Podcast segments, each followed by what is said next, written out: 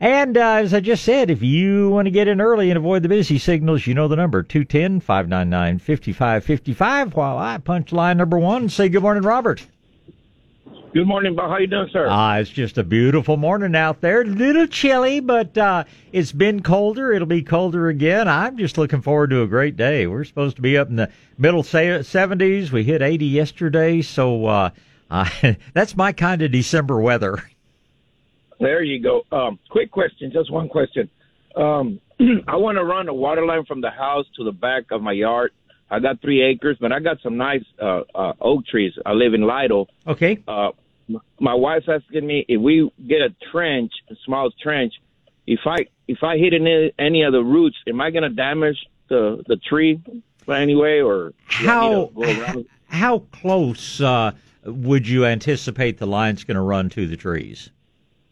No, I'm saying maybe about ten to maybe ten to twelve feet away from, from the actual tree. I don't think that's going to oh, cause I don't think that's going to cause any problems to you. Are you planning to dig the ditch by hand? Are you going to use a backhoe, a uh, trencher? What are you no, going to do? The tree? No, no, it's it's sand. It's all sand. So I'm going to use a small trench. A okay. Small trench. Uh, you're not, if you're ten feet away from the trees, uh, Robert, I don't think you have anything to worry about. I also always look long term, you know, at is the tree going to be a threat to your water line? Because as tree roots grow, they sometimes push water lines along, uh, and, you know, Uh, P V C pipe, of course, can can break. I can tell you about a couple of joints I've had to replace uh, and near some big cypress trees in the back of our nursery. So uh, I don't think you run any danger whatsoever. The one precaution I would give you is if that tree, if that trench is going to be open for any time, um, then you need to, if you do cut any roots, then you need to paint those roots with something that'll seal them, just the same sort of thing we use on the trunk and if we're cutting any limbs off, because technically those sap beetles could transfer oak wilt into your trees through the root system. But uh, if you're just going to dig the trench, put your water line in, and uh, then cover it back up, you don't have to worry about it. But if that trench is going to stay open for a day or two, if you cut any big size roots, uh, you know, just get a little bit of paint. It doesn't have to be pruning paint. It can just be any kind of latex paint or anything, and seal those roots up. Thank you so much. Let me uh, let me tell you one more thing that might be useful to you. You say you're going to run probably about three hundred feet? Yeah, I, I'm going to go straight, then I'm going to make a T. It's going to go like two fifty down, okay, and then uh, across to like uh, fifty or something like that. Now, are you going to be using the water uh, out at this remote spot for irrigation? What are you going to be using the water for?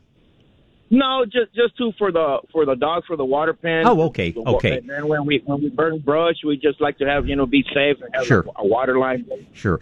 The what the only thing I was going to tell you is when water moves through a pipe.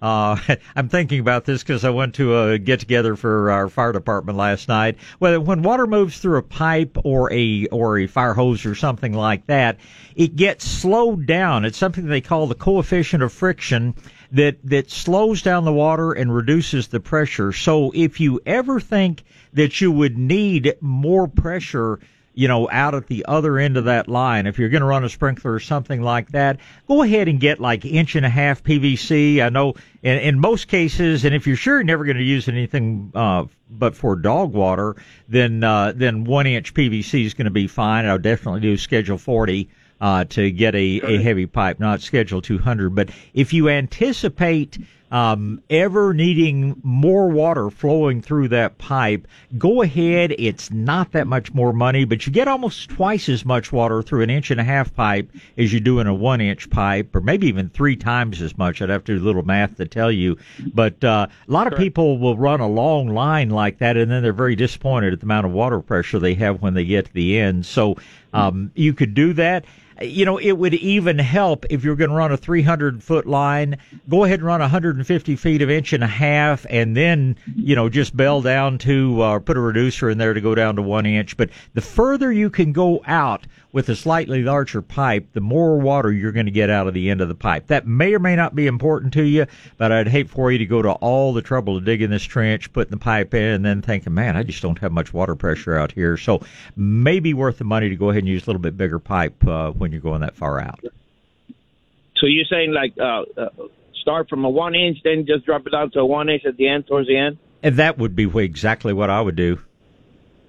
Oh, okay, awesome. I I, ne- I didn't, never thought about that. I, I was just going to use three quarter inch. I was going to use three quarter inch all the way down. You'd you know? be very, very disappointed when you got out to the end. So, uh, I yeah, it, it's called the coefficient of friction, and uh, it sounds like a big fancy word, but all it means is the longer the pipe is and the smaller the pipe it is, the more it's going to slow down the water and reduce the pressure out at the end of the pipe. So. Uh, Um, long term, you will thank me for that bit of information. I probably will, because I, I call you. I call you for a lot of other little questions, and my wife and I are like, what would what would Bob do about this one? Well, I'm so glad you do yeah. it. It's always a pleasure to talk to you. Hope you have the very best Christmas season ever, Robert. We'll talk again. Thank you, sir. Have a great morning. God bless you. You too. Bob. Thank you, sir. Bye. All right, uh, next up, and I don't have anybody after Suzanne, so it'll be a great time to dial to grab that number. But right now, good morning, Suzanne. Good morning, Bob. Are you awake yet? Uh, as Chris and I say, the nicest thing about uh, you know about radio is you only have to sound awake. You don't have to look awake. I think my brain is fairly awake, and uh, wasn't a real late night, but golly, we had a we had a big event up in Boerne to. Uh, honor and celebrate our uh, our firemen and women up there last night, and something I just couldn't pass up. I, I don't normally do much socializing on Friday evenings, but um, after going through the Citizens Academy and everything we've done the past year, just really enjoyed being out a little later last night. But it's, uh, yeah, I think I'm pretty wide awake this morning. We'll see how long it lasts, but I'm sure it'll last till at least nine o'clock. That's good. That's, you can make the same point for calling into a radio show, too. You know? Well, see, but the difference is uh, you don't even have to get out of bed. You can just roll over and punch those numbers under the phone. And uh, it's five forty-four. I've already been up for uh, two and a half hours. So, um, yeah, you, you've got the easier end of the deal out there. But I sure have fun with what I'm doing. So how can I help you today?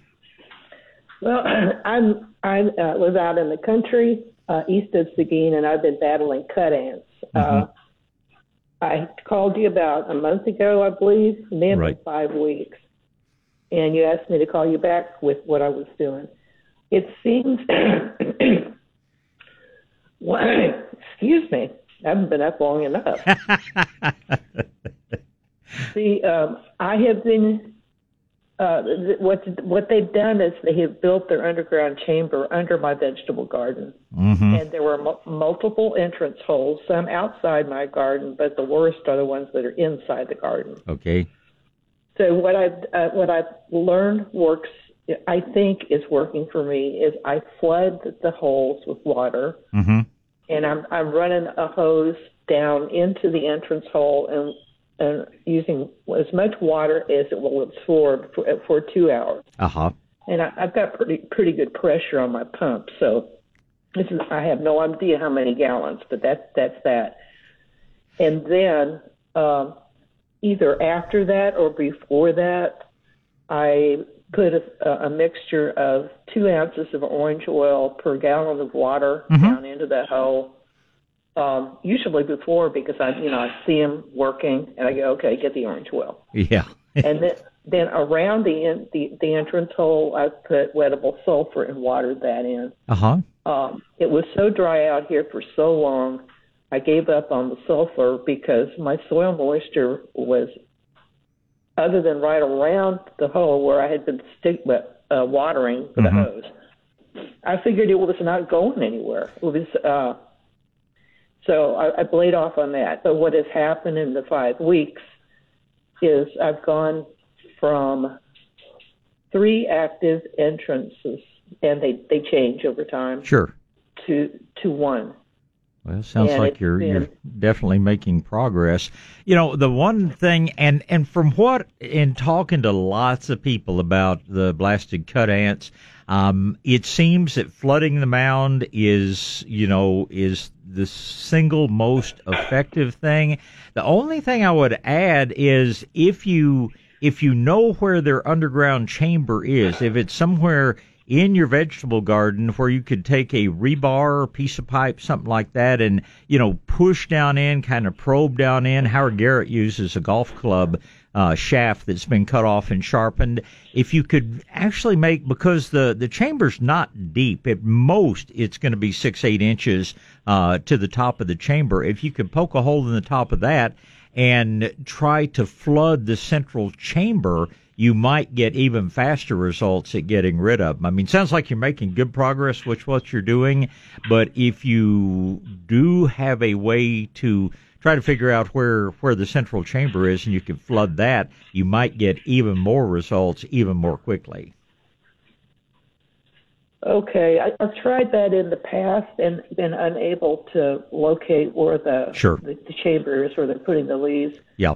But I tried that when the ground was completely dried out. Uh-huh.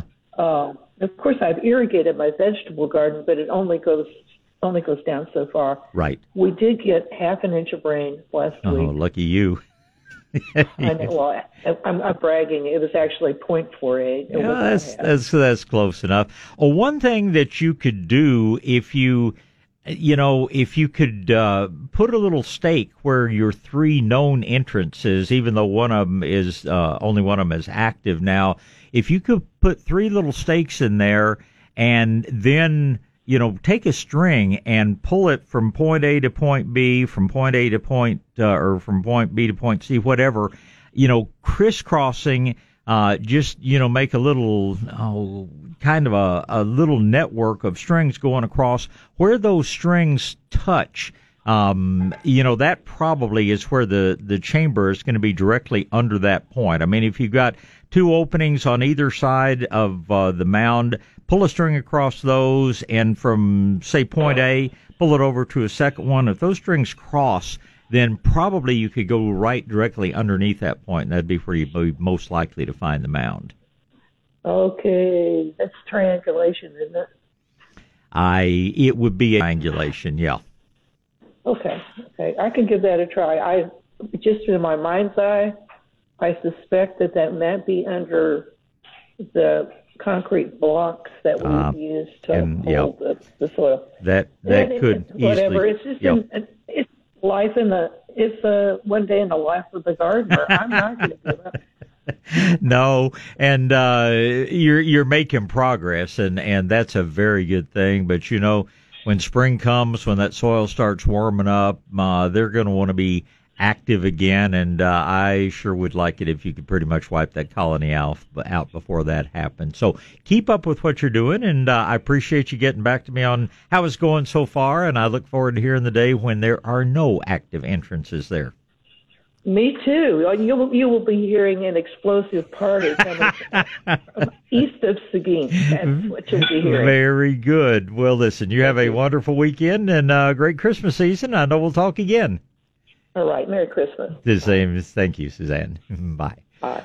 All right. It's going to be J T and Faye now. Uh, good morning, J T. Hey, good morning, Bob. Morning, sir. I have a question, I have a question about white clover. Okay. Uh, can can it be transplanted? I have a friend that has a converted little garden patch into white clover a little over a year ago. It grew mm-hmm. really well last year and, of course, died back, and now it's just down ground height, and they want to get rid of it. Can I transplant any of that?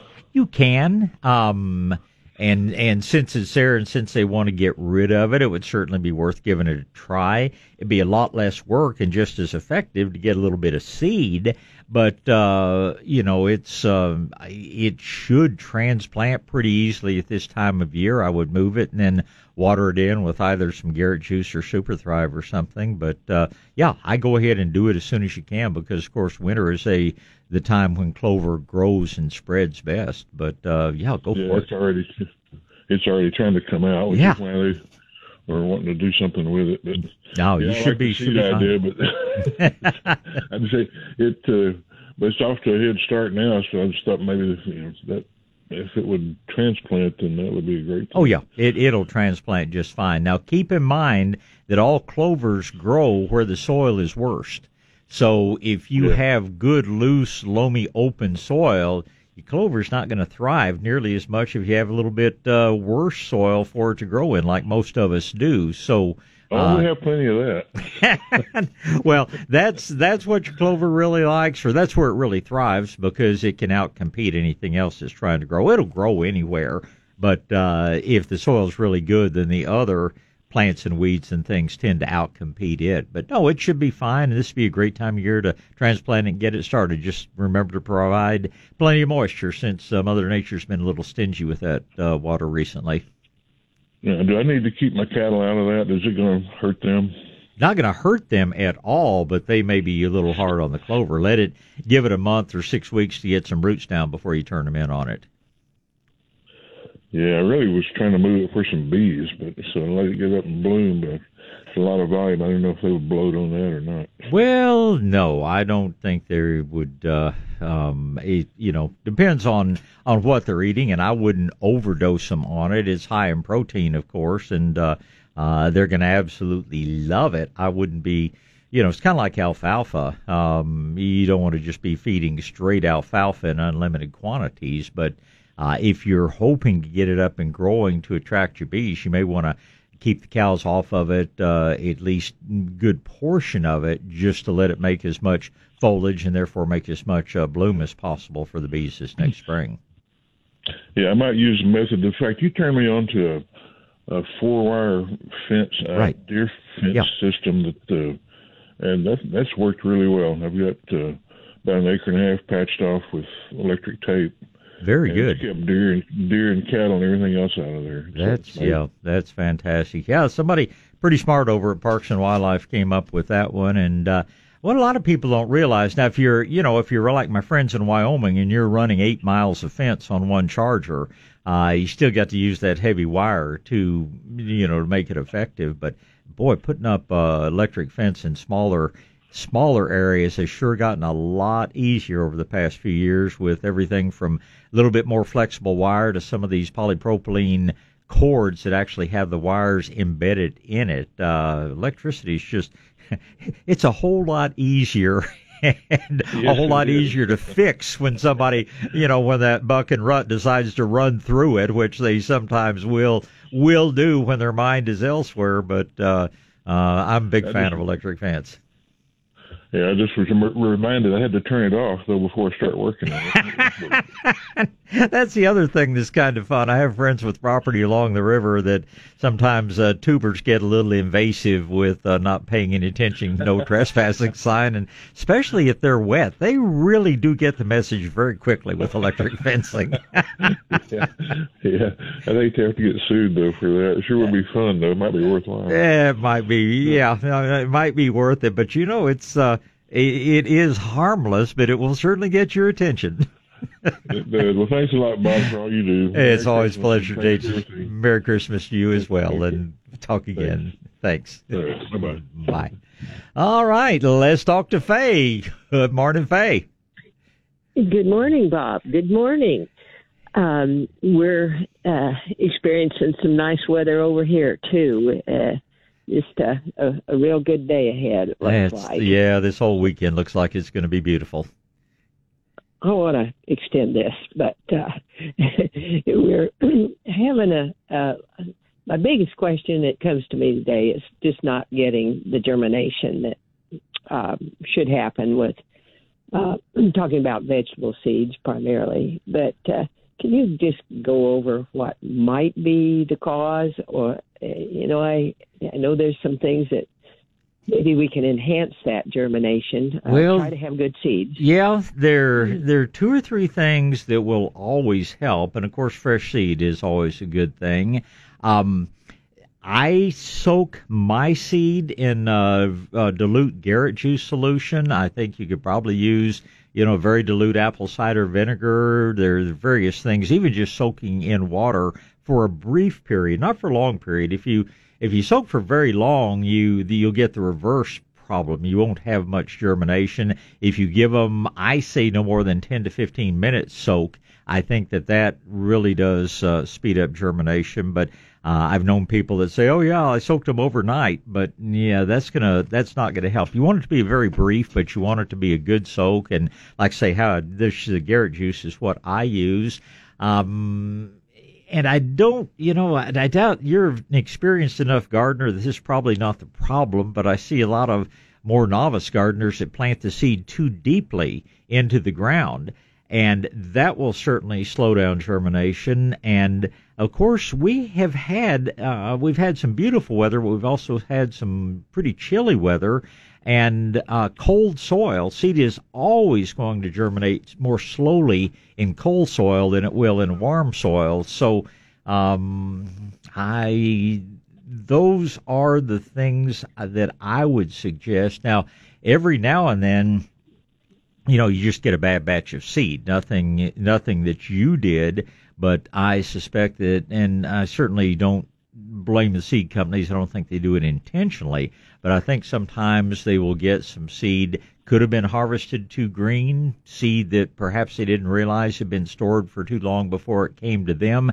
So when in doubt, you know, you can germinate seed pretty easily, putting it between uh, two or three layers of moist paper towels. And what you might consider doing is when you plant your seed in the garden, hold back a small amount of seed, and either on a sponge or, you know, between two or three layers of moist paper towels, put your seed there, keep it good moist, keep it warm, and if none of the seed sprouts, then you almost have to conclude you've got bad seed.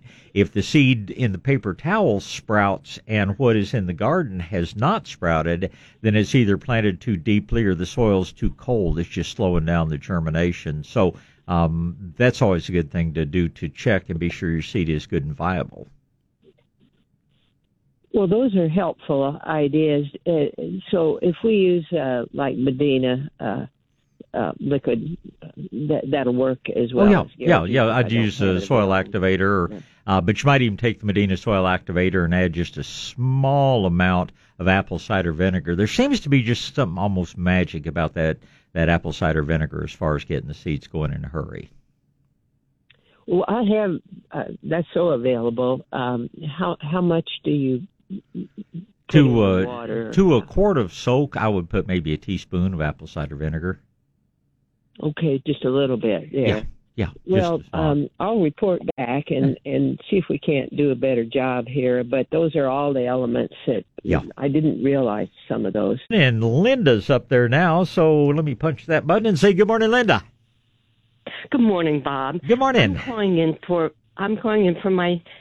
a friend of mine who has a pond. It's about an acre, okay. And they put some fish in it, and they're having problems getting rid of the cattails. Mm-hmm. Is there something that they could put in there that would get rid of the cattails and would not hurt the fish? Unfortunately, no. Um, okay. You know, if it is done at the right time of year, just getting in and cutting the cattails down, and normally this is an early spring. Uh, if those cattails, you know, have the the thing that we call the cattail up on top, that, you know, brown fuzzy top to them, you absolutely, or they absolutely want to get those things cut off and disposed of, because every one of those little seed heads may make five hundred or more seed, and uh, cattails can be just extremely invasive. Now, um, one of our employees has a um, has an impoundment like this that's uh, up in the hill country, and she got out there, I guess, with waders on, um, and cut the cattails down below water level as they started to sprout, and I'll have to ask her how they've done, but I know she was almost totally free of cattails this past year having done that. The timing is important. I think it needs to be when they first uh, start to sprout in the spring, and I think cutting them, you know, at or below the surface of the water is an important thing. But uh, the... They they sell things, they sell some of these two four-D herbicides, which are cancer causers and nothing I would ever deal with. They actually make a weighted pellet that they tell people, oh, yeah, I'll go out and throw this out there. It'll sink to the bottom and kill all this stuff, but I'm not going that route. Cattails um, are, you know, are, are a nuisance, but uh, you can get rid of them. I have another friend, uh, also uh, in this case very close to Boerne in the hill country, that has a pond that uh, uh, that was just, you know, the shallower areas were just getting absolutely choked with cattails. And uh, Mike got some ducks, just a handful of ducks, and put them out there. And they totally eliminated the cattails. And uh, I should have asked him. He was at the fire department get-together last night. But uh, I know that they were totally free of them for a couple of years. And like I said, he got he got four or five ducks, something like that, on about a two-acre pond. And uh, they totally control the cattails for them. So that's another idea to try. Okay, interesting. Thank you very much. Let me know how it works for you. I'll be very interested to hear, because there are lots of folks out there fighting cattails, and what works for one person might not work for the next. So I'd love to hear what you have success with. Okay, thanks, Bob. Thanks You're welcome. For everything. We love your show. No, Merry Christmas. You're very kind, and the same to you. Thank you so much, and let me get Alan in here. Good morning, Alan. Good morning, Bob. Good morning. So I have one question. My grandmother has what she supposedly got from somebody else told her was called onion grass. Okay. And it's growing all throughout her yard, and uh-huh. she's been trying to get rid of it. Uh-huh. She's tried a couple different things. She went to one of the nurseries. They gave her some organic mix that she had to spray over everything. Mm-hmm. Nothing has gotten rid of it. And what it is, it is actually in the onion family. Uh, what the main, what I wish you could do is convince her it's a wildflower, uh, because that in effect is what it is. It has some other funny names. Uh, uh, one of the more common ones is called crow poison. I don't know why. I don't know whether it'll actually poison crows or not. But the problem is it's growing from a little underground bulb, and no matter what you do to kill the top of it, that bulb has the capacity to re-sprout, you know, several times. And I tell you, the only two things that I have found that really work against it are getting your grass so thick that the crow poison simply can't come through it, and you do that like with a layer of compost at this time of the year and very regular fertilizing and somewhat regular mowing. But, um, you know, it, it is a Texas wildflower in effect, and it doesn't. The only thing that is wrong with it is that somebody has convinced us that it's a weed and we need to try to get rid of it.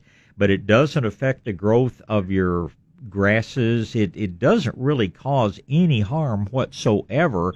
And I just flat, you know, leave it alone. But uh, I think the compost, I think the fertilizer, especially on Saint Augustine, Saint Augustine will very definitely choke it out. Uh, the Bermudas, if they're getting plenty of sun, if you'll increase your fertilizer and water a little compost on those, Bermuda will choke it out as well.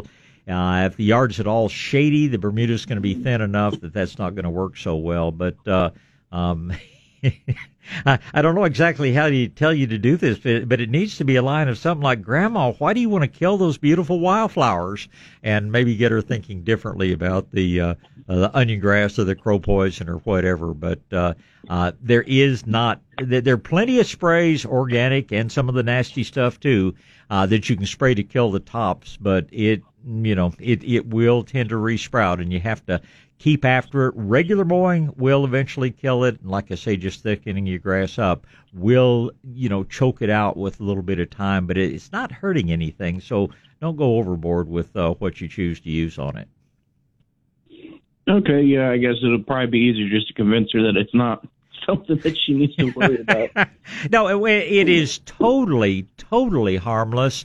Um, you know, because it is in the onion family, the allium family, not much wants to eat it. I mean, a lot of weeds, uh, oh, we've got plenty of bugs and other things that would happily eat it and take it out, but just nothing eats uh, onions and garlic. Uh, and, and that's why, you know, once they get started, they, you know, not much in nature is going to get out there and eat them or control them that way. So, uh, but they're, they're totally harmless. They're not going to affect the growth of the grass, or if she has flower beds or anything like that. Not going to affect the plants one iota.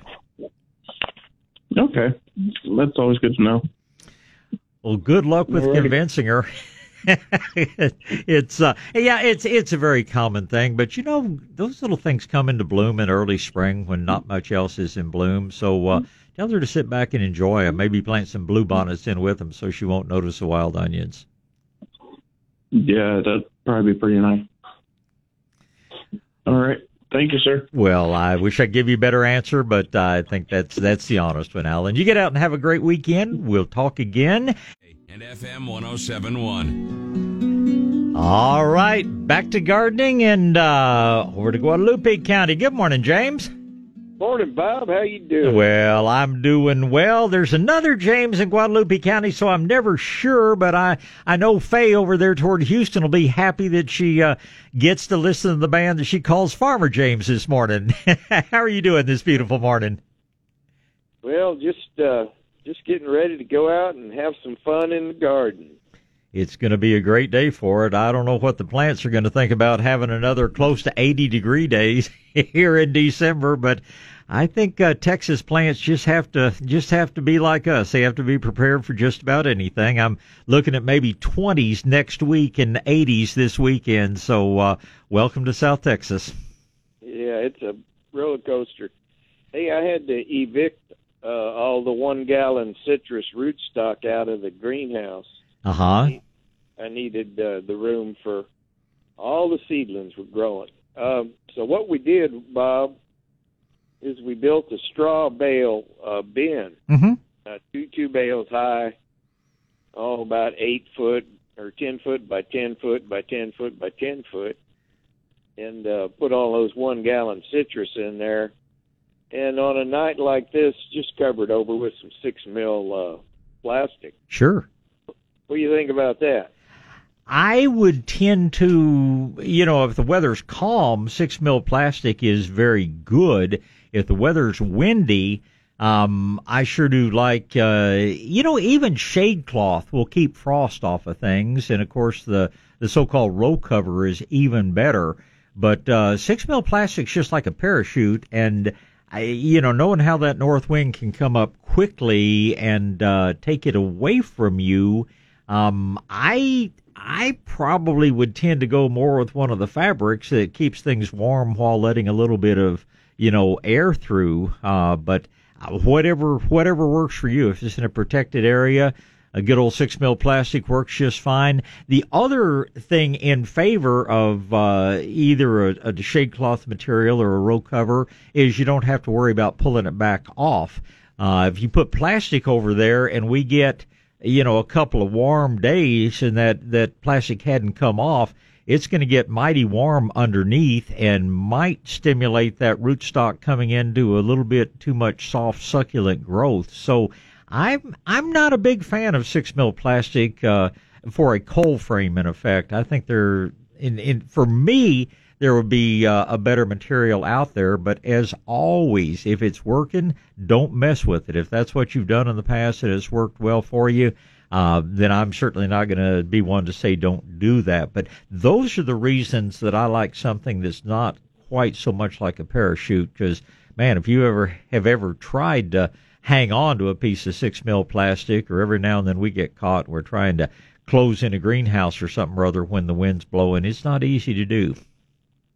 You know how we roll up the uh, uh, plastic on the uh, cold frames? Yeah, We've yeah. We've got a, a pipe and then a you know a winder and, and it's attached. Yeah, and that would That's work what fine. We got on top of the uh, the bale bin. Well, that you know you're you're doing well two ways. You've got some weight and you're taking it easily over the end. Yeah, having that pipe right down the middle, having the plastic attached to it, and that little crank, as it were, on either side. And if you're just rolling right along the top of those bales, it probably wouldn't take you thirty seconds to put it on or off either one. And if you're set up that way, then, yeah, you're in great shape. It's uh, I put some uh, some sandbags in uh, strategic locations just mm-hmm. in case. But that, uh, what you were talking about, and uh, you know, the wind catching it. But that's a really inexpensive. I'm going to build a proper uh, cold frame one of these days. But that's a pretty inexpensive way. Oh yeah, to get through uh, January. Um, mm-hmm. That's gonna, probably going to be our coldest month. And, and we're having all kinds of fun out here. Yeah, well, you know that's that's what gardening is. Yeah, cold frames, of course, are used very commonly as you get a little further up north. But I I am a big fan of cold frames. I think for you know, the serious gardener, Um, they are just a great way to get, you know, to get things started, uh, hold things through the winter months. And if they're done properly, where you're just in effect raising and lowering the cover over them, I, I always call them just a, a greenhouse with very low walls.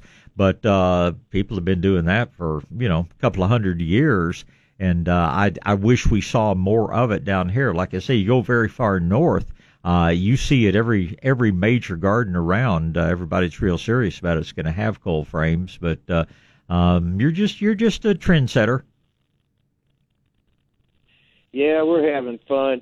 I've got to have room in that greenhouse for all the seedlings. Uh, I'm I'm going to have a plant rack here on one of the local businesses, so I got to get uh, get a few tomatoes and peppers started. But yeah. Uh, It, it's not going to take long to fill that little green. Well, and it's, you know, it's, it's like, you know, what I always talk, what I always say is uh, people ask me how big they should build their greenhouse, and I always tell them build it twice as big as you think you'll need, and you'll outgrow within a couple of years anyway. It's, uh, uh, it's hard to have uh, too much greenhouse space. Now, I've seen situations like me where you've got so many other things going on in the world is you can get a greenhouse that's more than you can keep up with. But for the serious gardener that is putting a lot of time into it, no, there's no greenhouse is ever going to be quite big enough for all the things you want to do, especially somebody like you that is into so many things and teaching so many people and just trying to trying to have what everybody in the world is asking for. And I tell you what, there the number of people growing seedling stock, uh, either in the six packs uh, or in the in the four inch uh, containers, is uh, is diminishing all the time. And man, I wish you could get some young people just looking to make a little bit of money, learn how to do it properly, because we will never ever have too many four inch herbs or too many four inch vegetables, uh, as long as they're good quality and as long as they're coming on at the right time. And it's like people ask me on the show here, why do I talk about other nurseries that are my competition? I tell them they're not competition. They're just friends in the same business. And I can promise you that your vegetables are probably going to, you know, shine above anything else that's produced. So man, the more you can produce, the more you're going to make folks out toward Mary and happy. Well, that's kind of the plan, Bob. You you hit it on the head there. Uh, we're uh, going to try to do it like my old uh, nursery friend says. We're going to try to make them retail ready, and and quality retail ready. And uh, of course, since uh, Shul's sitting out there around the corner from you anymore, from what I understand, they're totally gone. Folks out toward Uh, Marion and out that way, uh, looking real hard to find another good supplier for all sorts of things. So I think James can stay about as busy as James wants to stay. Well, you know, a four-inch pot with a nice tomato or pepper in it is uh, is something the gardeners uh, the gardeners like and appreciate uh, at a fair price. Well, and you always keep up with the best varieties and. Uh, You know, they, they, they're going to go to the grocery stores, they're going to go to the box stores and uh, find probably the, you know, the, the big four or five tomatoes out there. But somebody like you that's growing some of the better varieties and what these guys that ship it in from New Mexico and other places, what they're even bothering to grow. James is always going to have a market for uh, your produce out there, and if you ever run short of people to buy them, I'll give you a list of nurseries that I know would be happy, you know, to buy a good oh, quality no. four-inch pot from you. No, it won't get that big. We're just kind of going to hang out at the feed store with a plant rack and uh, kind of keep it simple, but um, maybe uh, I can encourage uh, somebody else to, to get with the program. Yeah. Well, and and just encouraging people to garden. That's it's just such a such a great thing. Very few people that that start gardening and get off to a good start. Very few people ever give it up. Uh, it's just and today with with all the stuff coming out uh, on this genetically modified stuff, which just there's so much science out there that says that it is not safe uh, in the long term. Um, I think it's real interesting. I've uh, went to a lecture recently and then talked to the friend that put on the program uh, earlier this week, but he was saying so much of the research on herbicides and uh, you know, and pesticides, the alternatives to them and the controls for problems.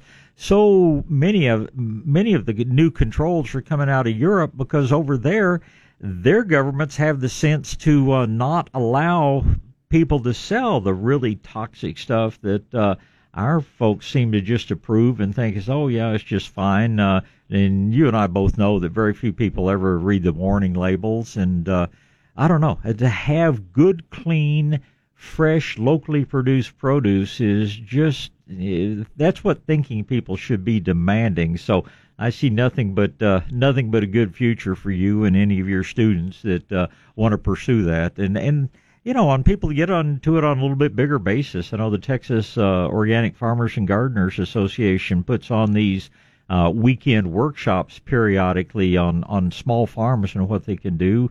And people are making pretty good money, um, you know, gardening intensively, but doing it right and producing good quality, clean produce, which I think, uh, you know, that that's what I try to eat, and it sometimes is pretty hard to find. Well, if you can go from the four-inch into the ground and, and establish pretty fast, uh, that's what the gardener wants, you know, mm-hmm. and, and try to use a, a fairly fairly good media.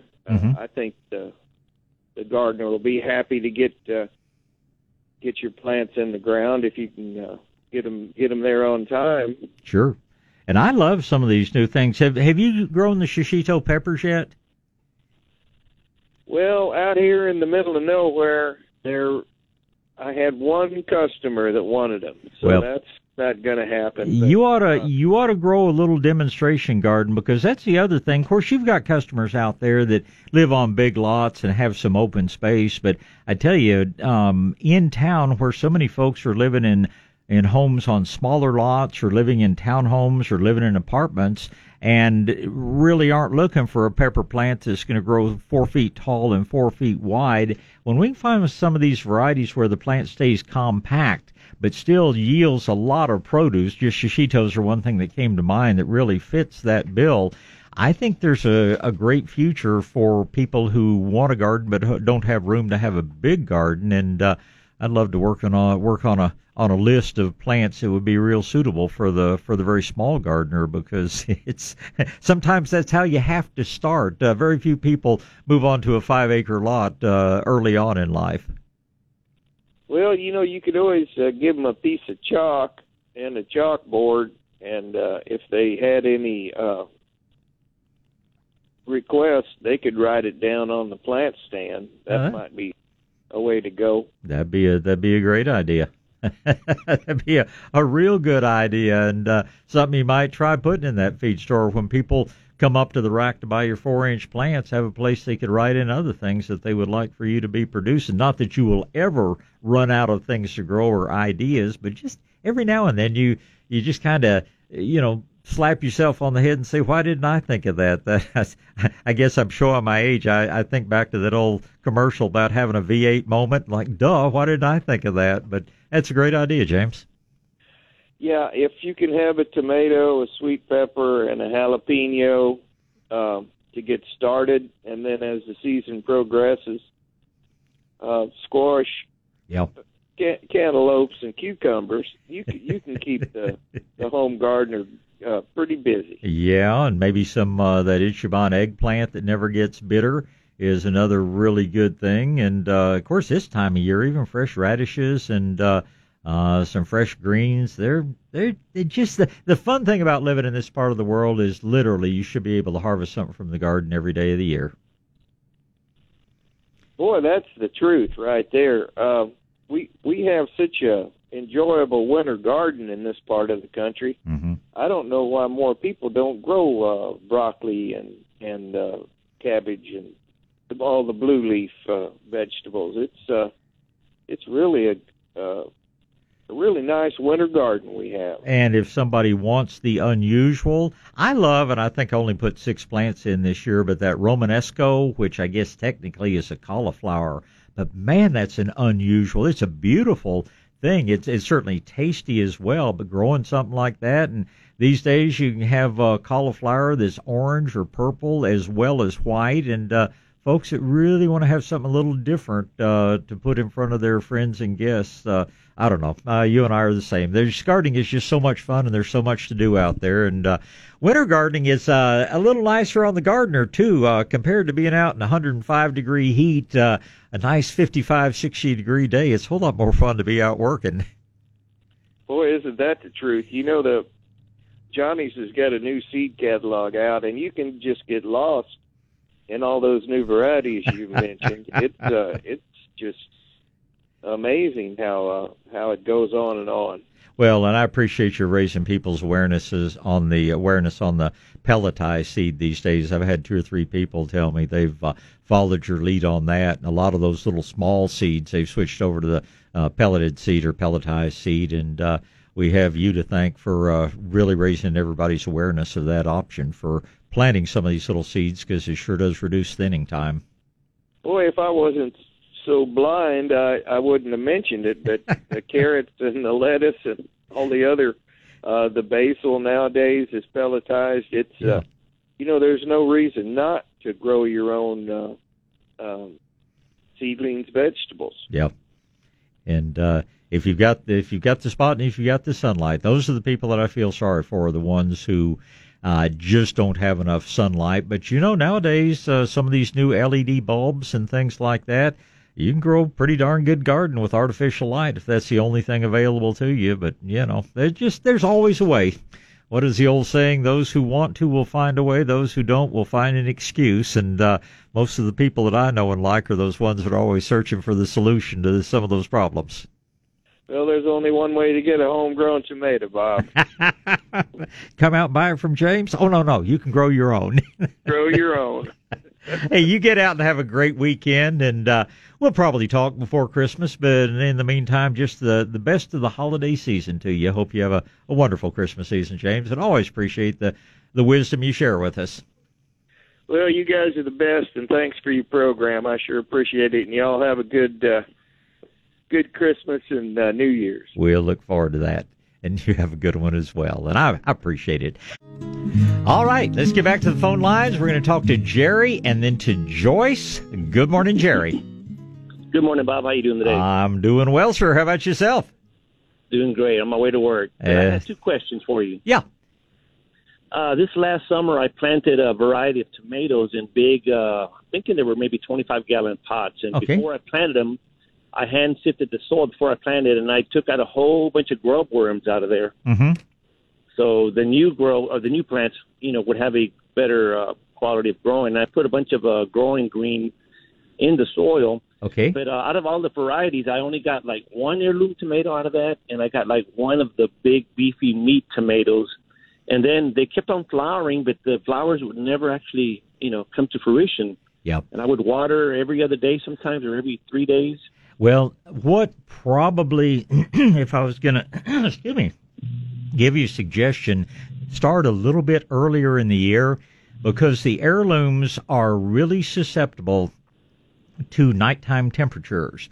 And when the nighttime temperatures get above a certain point, they'll bloom their heads off, but you will never, you'll never set fruit. So Um, you've got to get them started okay. early enough. And every now and then, Mother Nature just decides to start hitting us with high nighttime temperatures very early in the season. So the heirlooms are, are worse, but really even the most modern hybrids on the big-fruited tomatoes, this always occurs. Now, on the cherries, they don't pay much attention to nighttime temperatures, and that's why I always tell people okay. to plant some sun gold, some uh, sweet one hundred, some black cherries, some some of those. But if you're having plants that are blooming like mad but not setting tomatoes, it's probably they got it in a little bit late and the nights got too warm too early.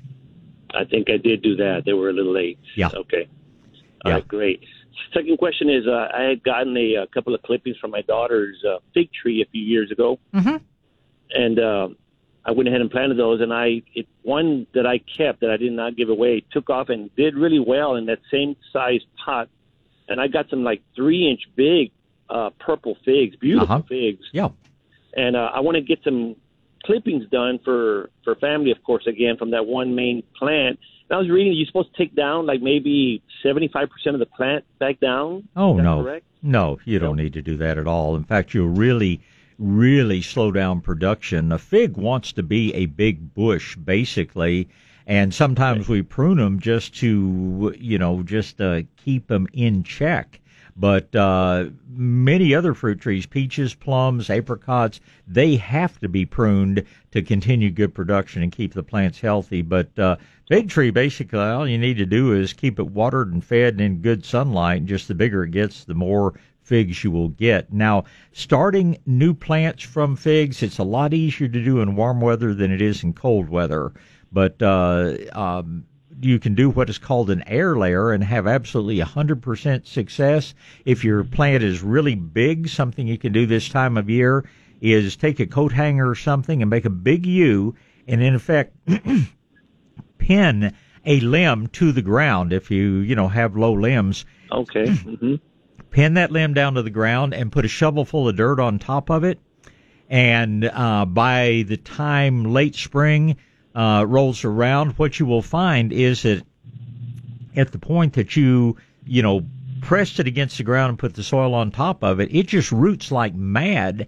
And then you just take your pruning shears and cut it off, dig up a little shovelful of dirt, and you've got another pre-rooted cutting.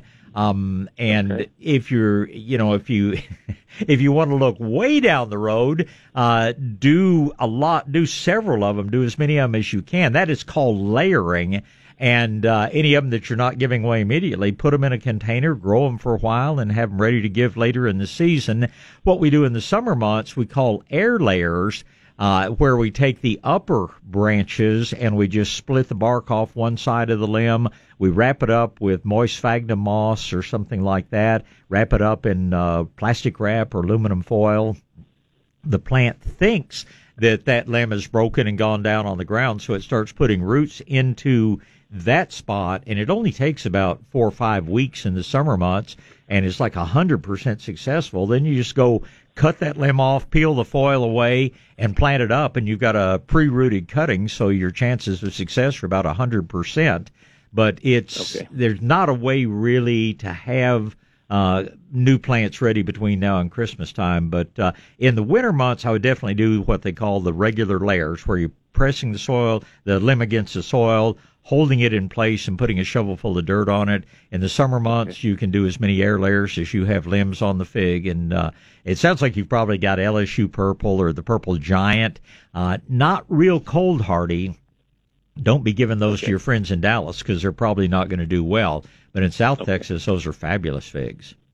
Yeah, I've been covering it the last few cold spells we've had, just to, just to kind of well, the, freezing back. The cold spells that we have had so far, not really any serious threats to it. I worry about it when it gets down to twenty degrees or down in the teens. Those plant That okay. plant's definitely going to need some protection. But these little light freezes, perfectly normal for a fig to drop every leaf this time of year. So I, I wouldn't get too excited about uh, any of the weather that I see forecast in the near future. Okay. All right. Sounds great. Thank you so much, Bob. It's always a pleasure, Appreciate Jerry. That. Keep up the good work. Keep sharing those good plants when you get them. That's a, a great All thing right. to do. Thank you, sir. Thank you much. Uh-huh. All right. Bye. Bye-bye. All right. Back to gardening and back to the phone lines. Good morning, Joyce. Good morning, Bob. It was fun listening to you talk to Farmer James about that hay bale enclosure. That's brilliant. It is, if you have room to do it and oh, have the hay bales. And, you know, the, the other problem these days, uh, you got to be sure you get clean hay because uh, I sure wouldn't just run out to the feed store and buy any hay I found because uh, so much of it has been herbicide sprayed. And um, anyway, it's a great idea if you have the materials to build it, which is true of just about everything out there. Yes, it is, and the ability. That you know, all those things enter into it. Oh, yeah. But uh, what I'm calling you about is I got a Christmas present of two trees from a friend, and uh, that in itself is wonderful, but uh That that means if you can call a four-inch plant in a four-inch pot a tree. What what varieties of trees were you gifted with? Well, that's that's the interesting part, especially after one of the commercials that you just ran. Mm-hmm. One is a cedar. Okay. Cedar Sienica Sunset, which is Thuja Wat Occidentalis something. Right, yeah. And the other one is Blue Star Juniper, a Juniperus um, squamata. Blue uh-huh. Star. Right. So anyway, uh, they say the cedar wants sun, the other one, or is it the other way around? No, they both want sun. And the other says partial sun. Yeah. But anyway, the, the uh, clue to this probably is product of Canada. Mm-hmm. So uh, I want to give these little guys the best chance I can, but I realize they're challenges. Send them back to Canada. Yeah. It's, yeah, it's, you know, thuya is the... Uh, is the genus that includes Bruce spruce and things like that, and the uh, um, all of the Arbovita, all of the juniperous group are just susceptible to so many things, from spider mite to diplodia twig dieback. They're going to be pretty for a while. I definitely wouldn't put them in the ground. I probably would bump them up to a one-gallon container and enjoy them, spray them with liquid seaweed. Um, especially your spruce type, uh, it might even come in for a few days in the hottest days of summer, but uh, be very, you know, grateful to the spruce, people. Is that the cedar or the juniper? Uh, oh. The cedar and the juniper, I, actually the, the, the one they're probably calling cedar is the one that just is not going to like our heat, but both of them are just problematic here. Yeah, oh, yeah. Yeah, they're cute little things. They look like they're called, I guess it's some kind of a novelty because yeah. these look like little grapefruit, yep. little bushes. Yeah. And Joyce and I were talking about trees that uh, come from other parts of the world that uh, just don't do real well here. But, you know, I'd, like I say, I bump them up to a gallon container, keep them out on that porch or patio, and uh, should do okay with them. Okay, well, we're going to give it a shot because I'm going to try to keep them around as long as I can. Another question that I wanted to ask you about, and that is about vinegars. Uh-huh. Uh, I've used the Bragg apple cider, and, you know, Howard talks about it all the time, mm-hmm. and I've gotten to where I just automatically put a teaspoon in a gallon when I'm gonna, going to feed things. Uh-huh. But my question is, what about other vinegars like balsamic? These these are quality vinegars that I've mm-hmm. either been given or tried and don't like. And I just wondered, what about a balsamic or a, a, a coconut vinegar and things like that? Well, you know, vinegars are products of uh, fermentation, basically, other than the chemically derived ones. You know, what they commonly call white vinegar is just uh, is basically is just dilute acetic acid, and it's interesting in that acetic acids are plant killers, acetates are plant killers, and yet the ones that are naturally produced, whether it's from uh, you know apple cider or from any other fruit or similar substance, um, in you know in a real concentrated form, they can be bad on plants. But I don't. You know, I would not have any problem with just about any of the vinegars as long as they're down to that teaspoon per gallon level or something like that. I don't think you'd ever have a problem. You probably wouldn't have a problem uh, with just your normal white vinegar, but you would also not get all the benefits you get. The the advantage of some of the things like the apple cider vinegars, and I've I've just never really thought about balsamic vinegar, but you know, I'd love that as a you know salad dressing or as a uh, Oh, what would they call it? Uh, one of these things for dipping, a dipping sauce or things mm-hmm. like that.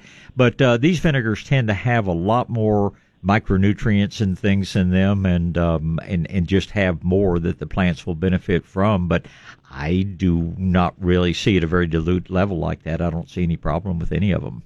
And that would also hold true. I have one that's an organic, unfiltered, fermented maple sap vinegar that I just I don't like it. I don't care how good it's. Well, I think the plants would be would be at the teaspoon per gallon level. The thing about it, when you when you add these things, you are um you know you're you're giving them the benefit of some micronutrients, and uh, in the case of many of the vinegars, there's actually a little bit of beneficial microbial life in there. And also, any vinegar is going to lower the pH a little bit. As you lower the pH, you put more things, you make more different things soluble and available to the plants. That's one thing about living where we do in, here in South Texas. The pH is so high in our soils and in our water, a lot of the nutrients are present in the soil, but the plant can't get to them because they're locked up in the you know, with all the alkalinity. And um, when you start dropping that pH just a little bit, all these things become much more soluble. So that's that's the number two benefit you get uh, from, you know, from acidifying your water with a natural product like that. So, yeah, I, I think it's all good. And I think any of those vinegars um, would be fine for your plants. I wouldn't look for instantaneous results, but I think in long term, it certainly will build stronger and healthier plants. Well, it was mostly I was going to throw them out because things that I finally decide I just don't want. And then I thought, well, maybe there is a use for them. Maybe they could be used that way also. And so I guess you're confirming that they could. In a oh, absolutely. And you could even, if you wanted to go to the trouble, um, since you apparently have a, some quantity of them, you could use like a hose-in sprayer or something and dilute it down. You could use that. I, I wouldn't spray it directly on uh, shrubs and flowers and things, but as a soil drench, uh, you could use that anywhere in the landscape, and I think you'd you would have benefits from it a whole lot better than just pouring it down the drain. Yeah. Okay. That's why. No, I don't have a whole lot, but but they're not huge bottles. But I I just thought, oh, if I can do something with it, maybe I could do that. And it just hadn't entered my mind before, and I wanted to ask you about oh, it. We we all clean out our pantries now and then, and, and uh, it's amazing what you find sometimes. Now, the last thing is, when you talk to Howard, would you ask him to give us a mailing address for TORC to contribute to TORC? Because uh, he, he talks a lot about the computer addresses, but I don't sure. have a computer. So I would like to contribute, but I need a mailing address. If he could quickly give us that, and I'll have pen and pencil ready. Well, I will certainly ask him that, and if for some reason you don't get it uh, copied down, uh, call me or see me when I'm over at the nursery when you're over there sometime. It's on Orem, O R A M Street in Dallas, but I don't remember the street number or the zip code off the top of my head, but I I will uh, I will I made a, made a note here as uh, you know as we're talking to be sure and ask him about that, and I know he will appreciate it, as do I. Joyce, you get out and have a wonderful week, and uh, I know we'll talk again before Christmas, but a Merry Christmas season to you until we get to that point. Absolutely to you, and please give all the babies a hug. You know I will do it. A hug or a pet or whatever's most appropriate whatever's at the time. If they've had a bath recently, especially with the uh, with the labs, yeah, hugs are sometimes uh, restricted to a day or two after baths because of some of the things they like to roll in. But you know they'll get their affection. I'll tell them who it came from. Oh, yeah. Thank you, Bob. Thank Bob. you, Joyce. Bye. All right. Uh, next up is Edgar, and then it'll be Steve. Good morning, Edgar. Good morning, Bob. How you doing? I'm doing well, sir. How about yourself? Doing well. Merry Christmas. And to you as well. And the whole season. Yeah, absolutely. Yeah. So I've got a question. Um, I've got a few pecan trees. Mm-hmm. And um, I'm wondering, during the wintertime, how often should you water these trees? Well, how established are these trees? How long have they been in the ground? Are they big old trees? Are they relatively newly planted? They're twenty-eight years old. Okay. You and and these are just out in a field. They're not along a creek bed or any place that they've had any natural water supply. Right. They're, what we do, we have a, uh, a watering system here, and it mm-hmm. floods our whole area. Okay. I would probably, if we don't get at least an inch of rain, I mean, less than an inch of rain may be good for the grass, but it's just not going to get into the soil.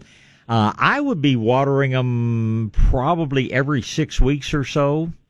Now, if you told me that they were like my pecan trees, which are out in the field, I'd tell you to do it once every six months.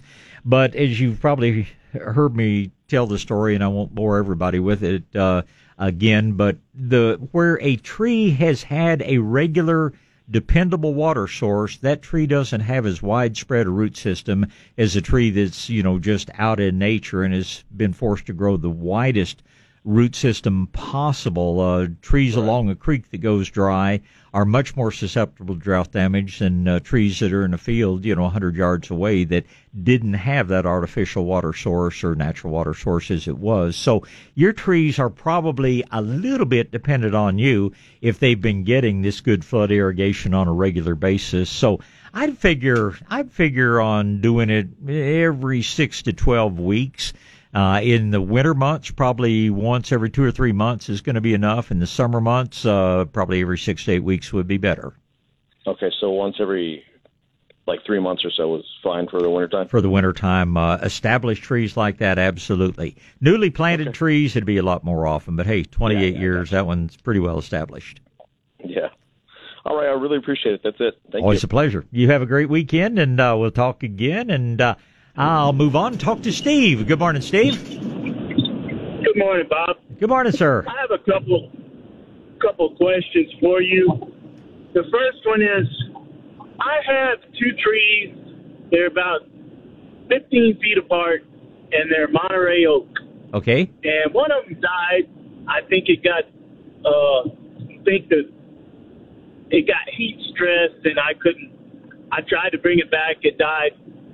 I have TIFF four nineteen in my yard. Okay. And my wife is dead set on planting another tree there, and I don't like the trees that close to each other. I think once they get big, they're going to choke out the grass, and I just kind of want your opinion. Well, you are right with your TIFF. Uh, it wants absolutely full hot sun, and the more shade you create, the less your TIFF is going to stay dense and beautiful. So uh, if maintaining the grass is important to you, I'd probably spread those trees out as much as thirty or forty feet apart.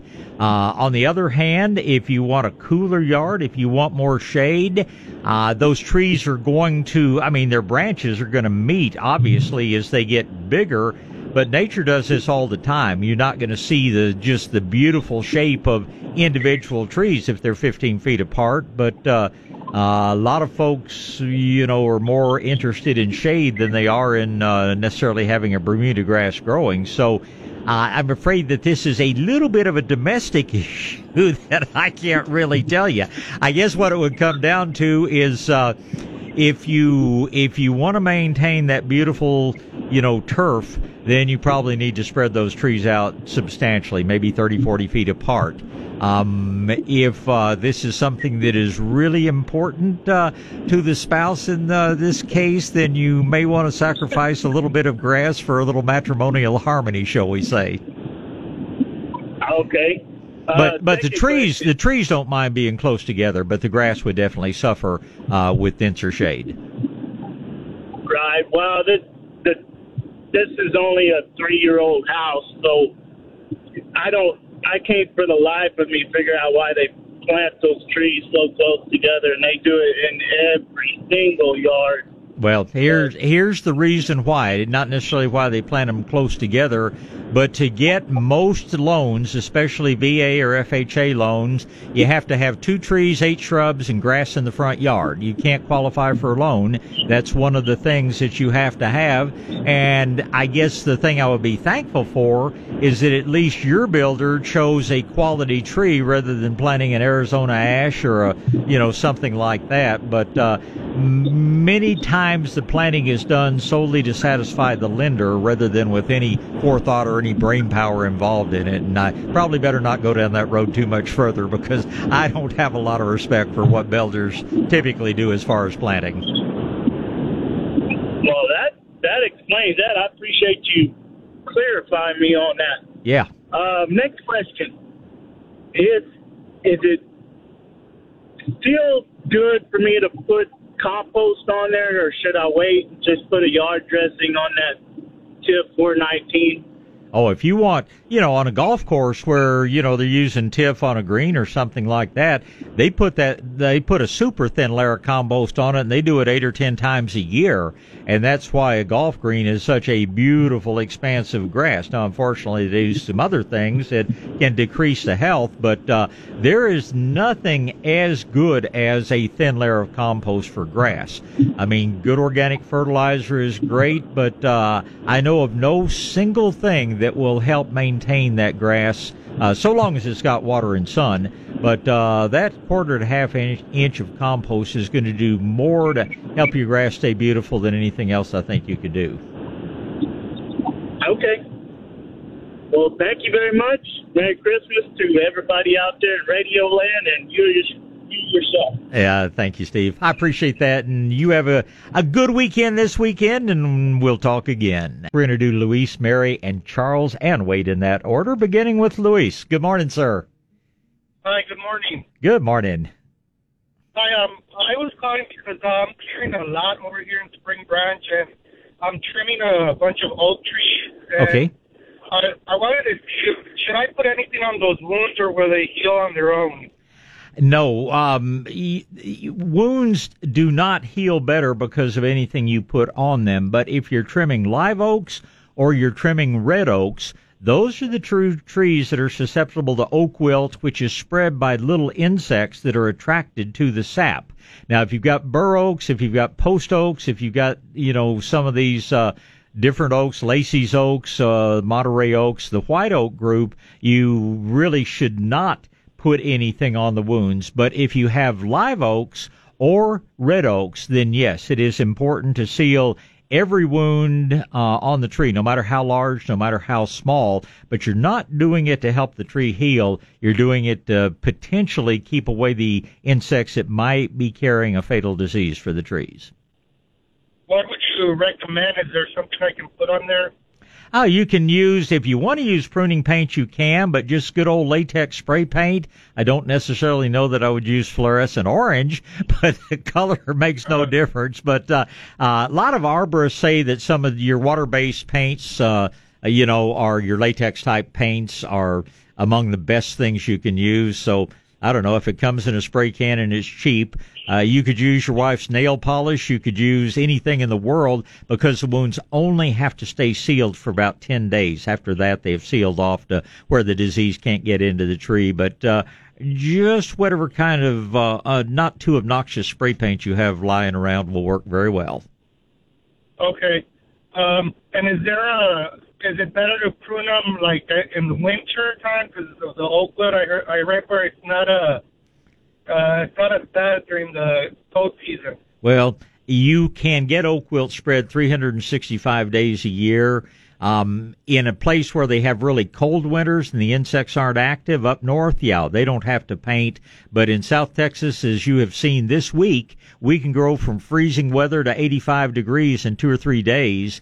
And so down here, there's no, there's no season that you can avoid painting the wounds. Uh, on a deciduous tree that drops its leaves, I like pruning in the winter just because I can see what I'm doing better without having all the leaves to deal with. But from the tree's perspective, uh, winter, summer makes no difference whatsoever. Okay. Okay, that was it. Great question, Luis. I appreciate the call. Thank you, sir. Bye. You. Bye. All right, uh, Mary's next. Good morning, Mary. Good morning, Bob. Good morning. Hey, I... For, for many years, I've been collecting coffee grinds and my eggshells and using them as kind of like a top mulch for okay. my, my plants and stuff. But I, I have a domestic question that I'm not so sure it's correct or not. My husband says it's good for the soil, but he takes the ash from our pit, from our um, barbecue pit and uh-huh. our... Um, our big fire pit, and he spreads them on the grass and stuff. Is that okay? Um, it depends. Now, from your barbecue pit, does he use lighter fluid to start it, or does he have a little one of these propane uh, units to get his charcoal started? How how does he start the charcoal in your barbecue pit? Lighter fluid. No, that that you're you're putting a toxic stuff in there, and those ashes should go in the trash. Um, any, ah, okay. Anything that comes out of your fireplace or anything that comes out of your barbecue pit where you have used, and, and they're, my, my business partner's husband is one of the masters of the grill, so to speak. My gosh, that guy can cook on a grill, but he's got one of these grills that just has a little propane deal that starts the charcoal, and it's might make a real good Christmas present if you want to make your food healthier for you as well. But that's just a suggestion. But what I would tell you about clean ashes is they are fine, but they need to be used very sparingly because they are very highly alkaline. So you're never going to put a lot of them down. I literally get out in the garden and just take a bucket and just literally throw it up in the air and let the wind spread it on a windy day. But you're never going to put a visible layer of ash out. You're going to put it out pretty lightly. And in that case, the potassium, other things in there are very definitely good for the plants. But uh, don't dump it all in one spot. And like I say, that's stuff that's had the lighter fluid and things on it, no, that probably ought to go to the landfill. Well, I can't wait to get home and tell my husband that because I'm going to see his argument. Oh, be very kind to him. You don't want him to quit grilling because uh, certainly good things come off the grill. But I, I'm serious, and I don't, you know, I don't have a favorite store because uh, I grow it. I don't cook it. But uh, look into some of these uh, some of these different things. They're they're very inexpensive little things you can use. They're like a little chimney. You put your uh, your briquettes in, and you can literally get them started with uh, um, you know a, a lot of non-toxic things. Or you can go to a fancy grill that you simply turn that propane bottle on for three minutes or whatever while you get the charcoal started and then shut it off there. You can spend as much or as little as you want, but there might be a real good Christmas present idea in there for you, Mary. That's a great idea. And also about the coffee grinds and the yes. eggshells. There's no limit to that, right? Well, because eggshells don't do a lot of good because of our high alkalinity. They don't break down very well. They certainly don't hurt anything. I'd sooner see them in the compost pile than in the landfill, but you're not really benefiting your plants very much with eggshells. Coffee grounds, uh-huh. on the other hand, are nothing but good. Uh, whether you get them from Starbucks like I do or whether you, uh, you know, create your own, coffee grounds are a great thing for the garden, the flowers, the grass, everything out there. Well, when I lived in Kansas, they told me to add the eggshells because we had a lot of beautiful hyacinths and it would change the color of them or help well, the color Well, you're, you're, you're dealing with a totally different soil, a totally different pH. And um, in our soils, that changing the hyacinths from uh, pink to blue simply doesn't work, and eggshells aren't going to contribute to that at all. And like I say, you, you can go out and dig through your compost piles, and those eggshells, they'll eventually get pulverized, but they're not going to dissolve and go away like they do in uh, in an area with more acidic soils. Okay, I kind of thought it would kind of help lighten the soil a little bit if they go I, I guess there might be some physical benefits to it, but uh, um, use your own eggshell that way, but don't be going out and getting eggshells from the neighbors. you're, you're not okay. doing that much good. Okay, great. Thank you so much, Bob. Always a pleasure, Mary. Thank you for the call this morning. Uh-huh. Bye-bye. Bye. All right, back to gardening. It's going to be Charles and Wade and Leah, and Charles is first. Good morning, Charles. Good morning, Bob. Good morning, sir. Thank you for calling. It's my pleasure. Quick question for you about your Briggs apple cider vinegar. I'd yeah. like to take advantage of it, and I bought a bottle. But Lord love a duck, that stuff will puck you up till next week. But uh, what do you recommend I mix that stuff with, and how much to try to cut down on the potency of it? Well, I, you know, fruit juice is probably the best thing out there, even even apple juice. But uh, orange juice, citrus, you know, uh, grape juice. I like pineapple juice. Pineapple juice. Uh, It's just so good for your joints, and uh, I don't go running for some prescription medicine if my fingers get a little stiff or something. I just increase my uptake of pineapple juice, and for all of my life, that's been all I've ever needed. So almost anything like that. I mean, it's not going to make it something that you look forward to. Oh, man, I can't wait to get to my Bragg's apple cider vinegar, but it will certainly uh, reduce the pucker factor, so to speak. Wonderful.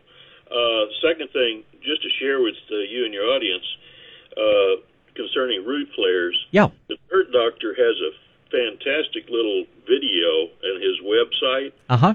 in which he goes out in his front yard, it looks like his front yard or somebody's, and does that exact operation. Yeah. I think it's actually the front yard of his office because his front yard is so shady. But uh, yeah, there, there's amazing how much stuff is on that Dirt Doctor dot com website, and that's a real good point. I appreciate you bringing it up. Anybody says, how do you do that? You can just uh, go to the video right there and see. Well, it was really fantastic, and I certainly do appreciate all that you and he do for our area down here. Thank well, you very much. Merry our, Christmas. And Merry Christmas to you and your family, Charles. It wouldn't have a show if people like you didn't call in and talk about these things, so uh, you're just as important as I am, and uh, just wish you and your family the very best for the holidays. Thank you. I sure appreciate it, and so does my taste buds. Let me know how you like it and what you find to be best. Uh, I'm sure that there are various adult beverages that might work well, but uh, fruit juice is, is, for me, is best early in the morning, shall we say. I might add a little something else to that fruit juice, but thank uh, you. Yeah, yeah. Tomato juice, uh, you, you might make, well, we won't go there. You can you can figure it out. Let me know what your favorite turns out to be. I sure will. Thank, thank you, sir. Bye. All right, uh, let's talk to Wade. Good morning, Wade. Good morning, Bob. How are you, sir? I'm good, thank you. How about yourself? I'm doing well also. Appreciate it. Chris said, left me a note that says you're on the road to Houston. My sympathies for that. But well, actually, yeah, actually, I'm going through Houston towards Beaumont. So, okay. Yeah. But this time of day, it's not too bad. Excellent. I had a quick question, or and I, I think I've talked to you before about madrones. Yes. Um, we've got a ton of them on the ranch where I work, mm-hmm. and I've been collecting seeds. Have you ever collected the seeds on them? Because some of them are black, and they're starting to shrivel. Yeah. Some are red. And the red seeds, would... the red seeds are going to be by far the most viable, and it is okay. re- it is relatively easily easy to get the seedlings to sprout and grow, but unfortunately, they seem to be very, very susceptible to sort of a damping off fungus that, you know, in the past has killed ninety-eight percent of them um, before they could even turn into a tree. I have an idea that, you know, using some whole ground cornmeal in your potting mix and maybe even following up with a little bit of corn water tea will totally stop that problem.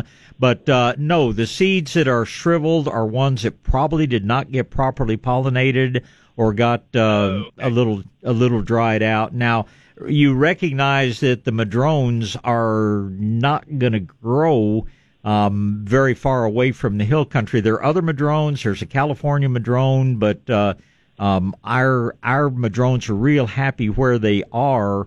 But uh, even you know even just a change into San Antonio. Uh, they don't do nearly as well, and boy, if you start going south or start going east, uh, just forget about trying to grow them. Well, I'm in Wimberley, and I, where the ranch is, and I live closer to Fisher, and I'm just taking the seeds and scattering them in the yard up against some other trees, some uh-huh. cedars, some oaks that are kind of thick. Because that's what I've noticed, how they grow. Right. And if um, the one other thing that you might try, and, you know, probably cost you less than ten dollars to try this, but get a little uh, package of one of the powdered uh, mycorrhizal mixtures. I don't know for a fact, but looking, my ranch is west of Boerne, so I'm in, you know, a very similar soil type, and I have... I have one hillside that's covered with madrones where I suspect there's a little bit of subsurface water, but um, and and like you, they I, I watch them grow up very close to other cedars, and I'm not sure whether that cedar simply provides them protection against browsing deer or whether there may be something like a mycorrhizal fungus in the soil that really helps those seeds to germinate. I'm, as you may know, an old orchid grower from many, many years back. And in the history of orchid growing, nobody was successful in germinating seed one hundred years ago until they realized that you had to inoculate it with a mycorrhizal fungus in order to get it to even sprout and grow well. So you might, uh, there's a company up in Boerne that uh, David Steinbrenner produces a real good mycorrhizal product.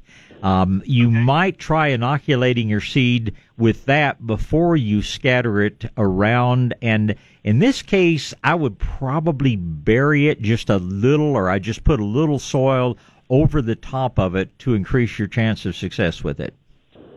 Okay, will do. And, and back to this, uh, with them growing up against cedars and stuff, uh, uh-huh.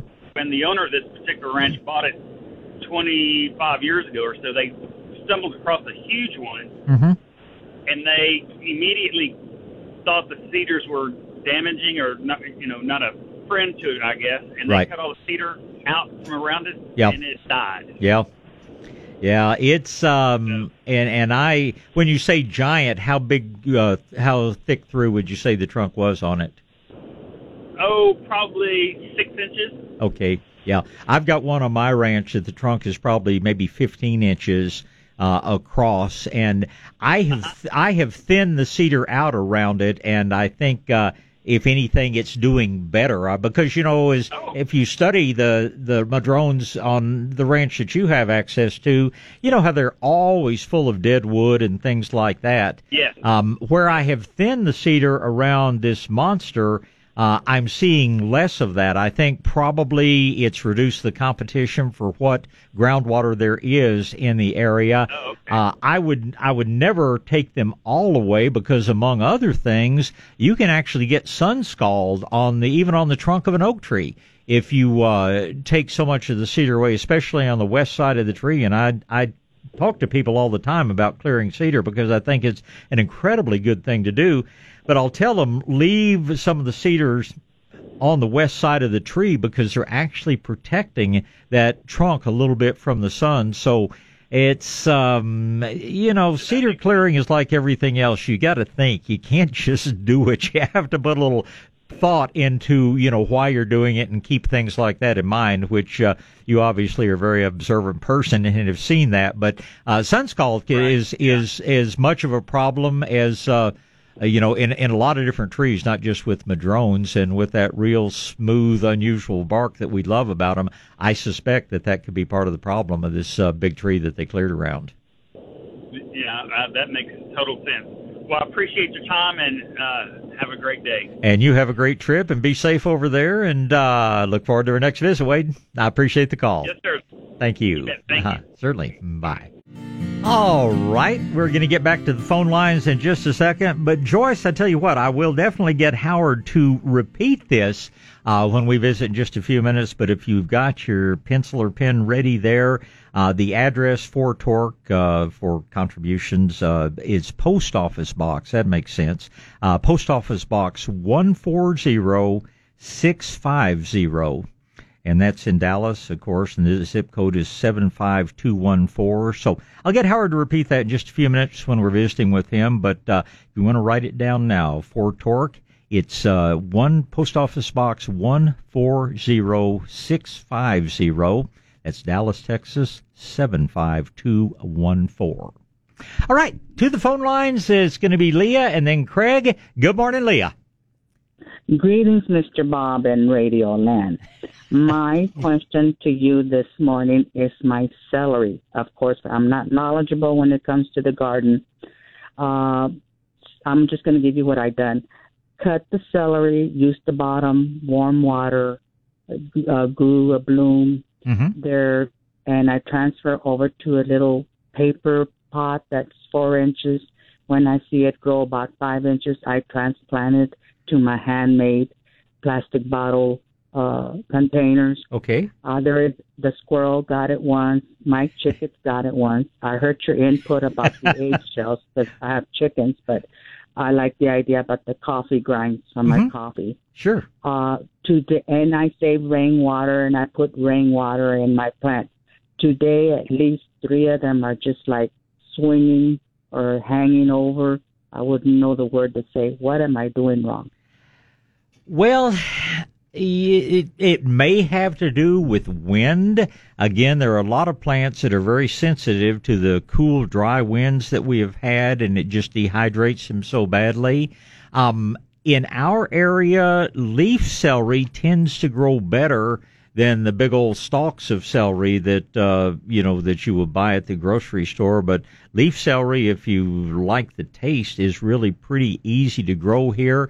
But always when you get that drooping, um, it's simply a sign that the plant has lost moisture faster than it could take it up through the roots. Uh, sometimes that's a matter of a root issue, whether you've got something destroying the roots, whether the roots have stayed saturated to the point that a lot of the root hairs have died and the plant simply isn't able to take the water up.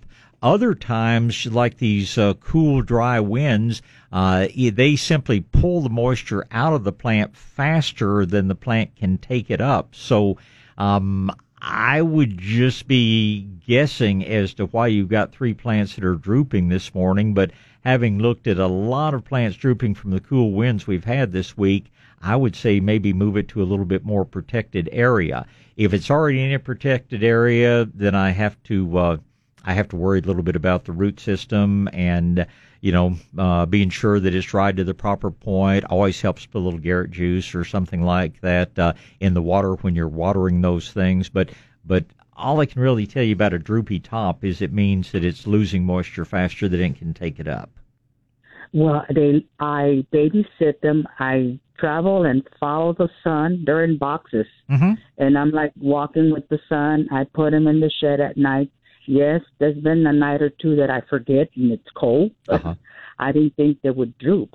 And they are staying moist, but I, I understand that you need a lot of water. Is that correct? Well, you know, too much water, it's not the water that causes a problem, but if the soil stays saturated, then it drives the oxygen out of the soil, and plants' roots have to have oxygen to survive. So water never killed the plant. If somebody took me and stuck my head in a bucket of water for ten minutes, the water didn't kill me. The lack of oxygen did, and plants are the same way. So I always tell people there's no such thing as too much water, but there is too often.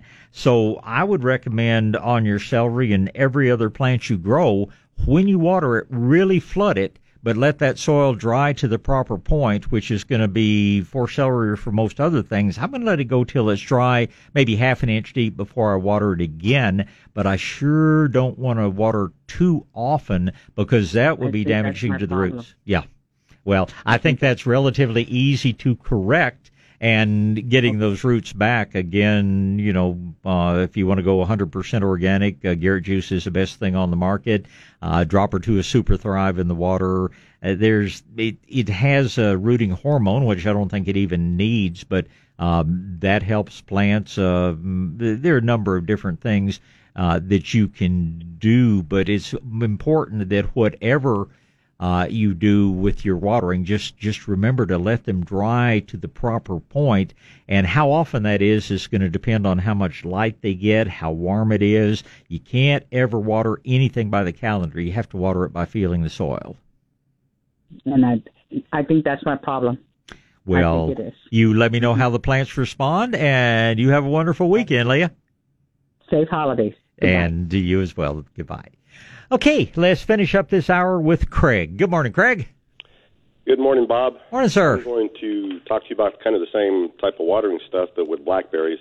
Okay. I started growing uh, blackberries about five years ago when you were talking about them on the radio. Uh-huh. They tend to be by far the favorites for the family, and uh, my my three plants that I planted that used to be fairly small have now grown into a twelve by eight bush.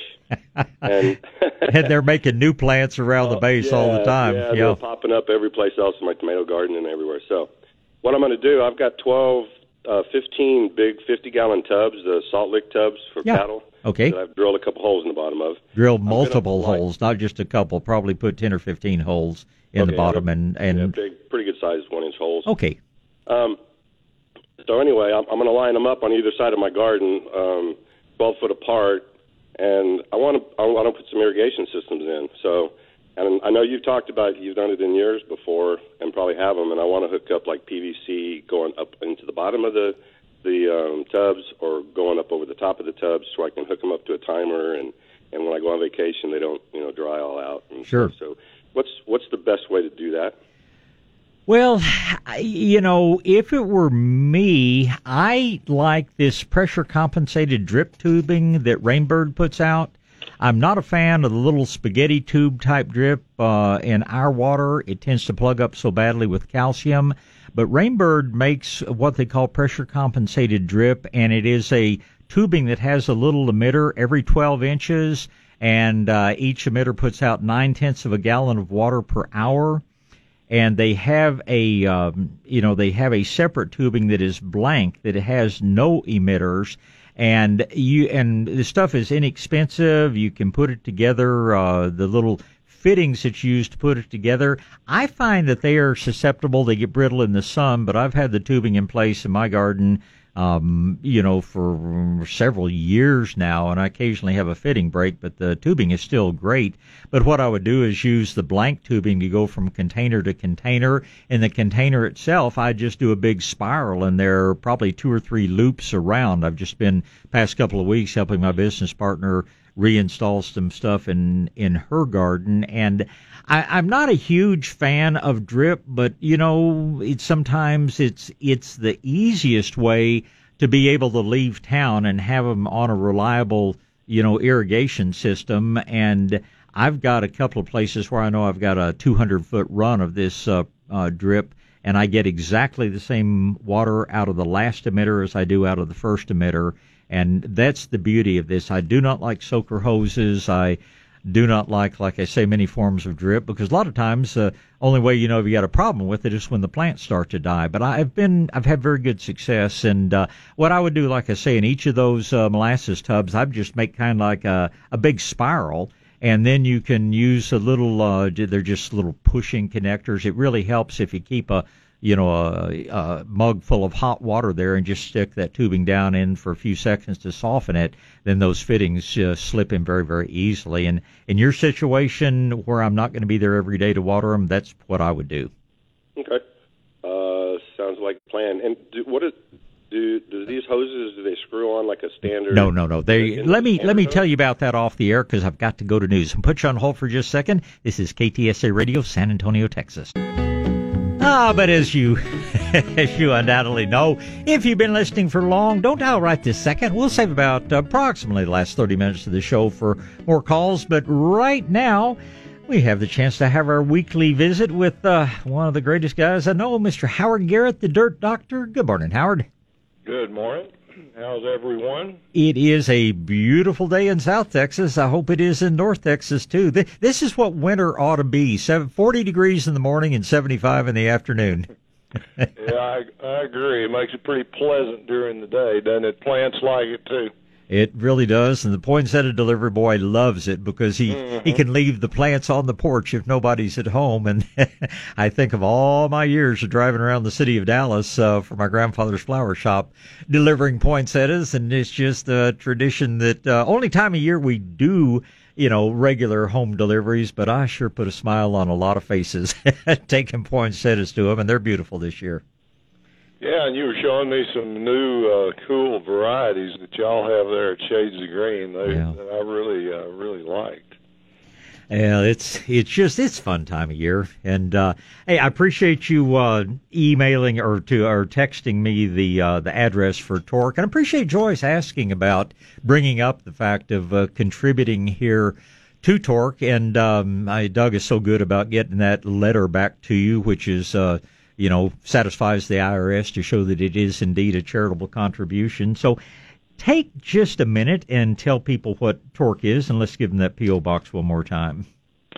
Well, Torque is um, is the nonprofit that we set up. It's a legitimate five oh one c three. It's the Texas Organic Research Center. And uh, the mission is, is twofold. We're doing our experimentation with uh, things all the time. A lot of it's anecdotal, which some people don't, you know, put much stock in, but uh, it works for me. I've learned a lot, and you have too. You know, oh yeah, that route. But also the other thing that we do is we uh, continue to uh, find and uh, amass the research that's out there by other people, and put that together on on the website. And it, it, it's in two areas basically. One. Uh, information about the negative stuff, you know, why sure. you shouldn't be using Roundup and two four-D and dicamba and all this uh, other toxic stuff. And then the uh, positive things, too, why certain things work and why uh, they work, where to get more information on and all that kind of thing. So it's uh, the, the sale of our uh, stuff from our website, the books on, that we have on our site and our art and our class and everything uh, are sold to, uh, you know, come up with money for uh, Torque, and it's all tax deductible and uh, tax free and all that too. And people people tend to get some free seeds and maybe some other good fun stuff when they contribute as well. So it's uh, right. it's a real win-win situation. How did your uh, how did your art gathering the other evening go? Well, we've done two. The first one was great. We had a, a great turnout. The second one, uh, I think there's it was a lot less uh, well attended. I think there's too many things going on, getting ready for Christmas oh, and parties absolutely. and other obligations and all that. We'll probably have a third one in January sometime. Um, we had some uh, good people come by and had some good conversations and that kind of thing. But it wasn't just quite as good as the first one that we had. Well, very good. Well, let's give the Torque uh, post office box one more time for folks that uh, do want to. I mean, this is year-end. This is time people are thinking about supporting good causes, and I just can't think of any better. You'll be getting my contribution in the next week or so, whenever I have a few minutes to sit down and send it. So uh, tell everybody that address one more time. Well, it's uh, TORC, T O R C, or Texas Organic Research Center, and the address is Post Office Box one four zero six five zero, Dallas seven five two one four. Very good. Well, what else is going on? Um, one question that I had that uh, I, I know you haven't had as much conversation recently with Michael Amaranthus, and of course he's our, our guy that's uh, uh, so knowledgeable uh, about mycorrhizal fungi, but I had a conversation with somebody recently wondering how effective, you know, so many products contain. People are adding mycorrhizal fungi to them, everything from mulches to fertilizers to Garrett Juice Pro, which is uh, what I use in my garden and for so many different things. How stable do you think uh, the mycorrhizae are? Do you think they remain indefinitely in the soil in these products? How much, how much are people actually likely to benefit from them?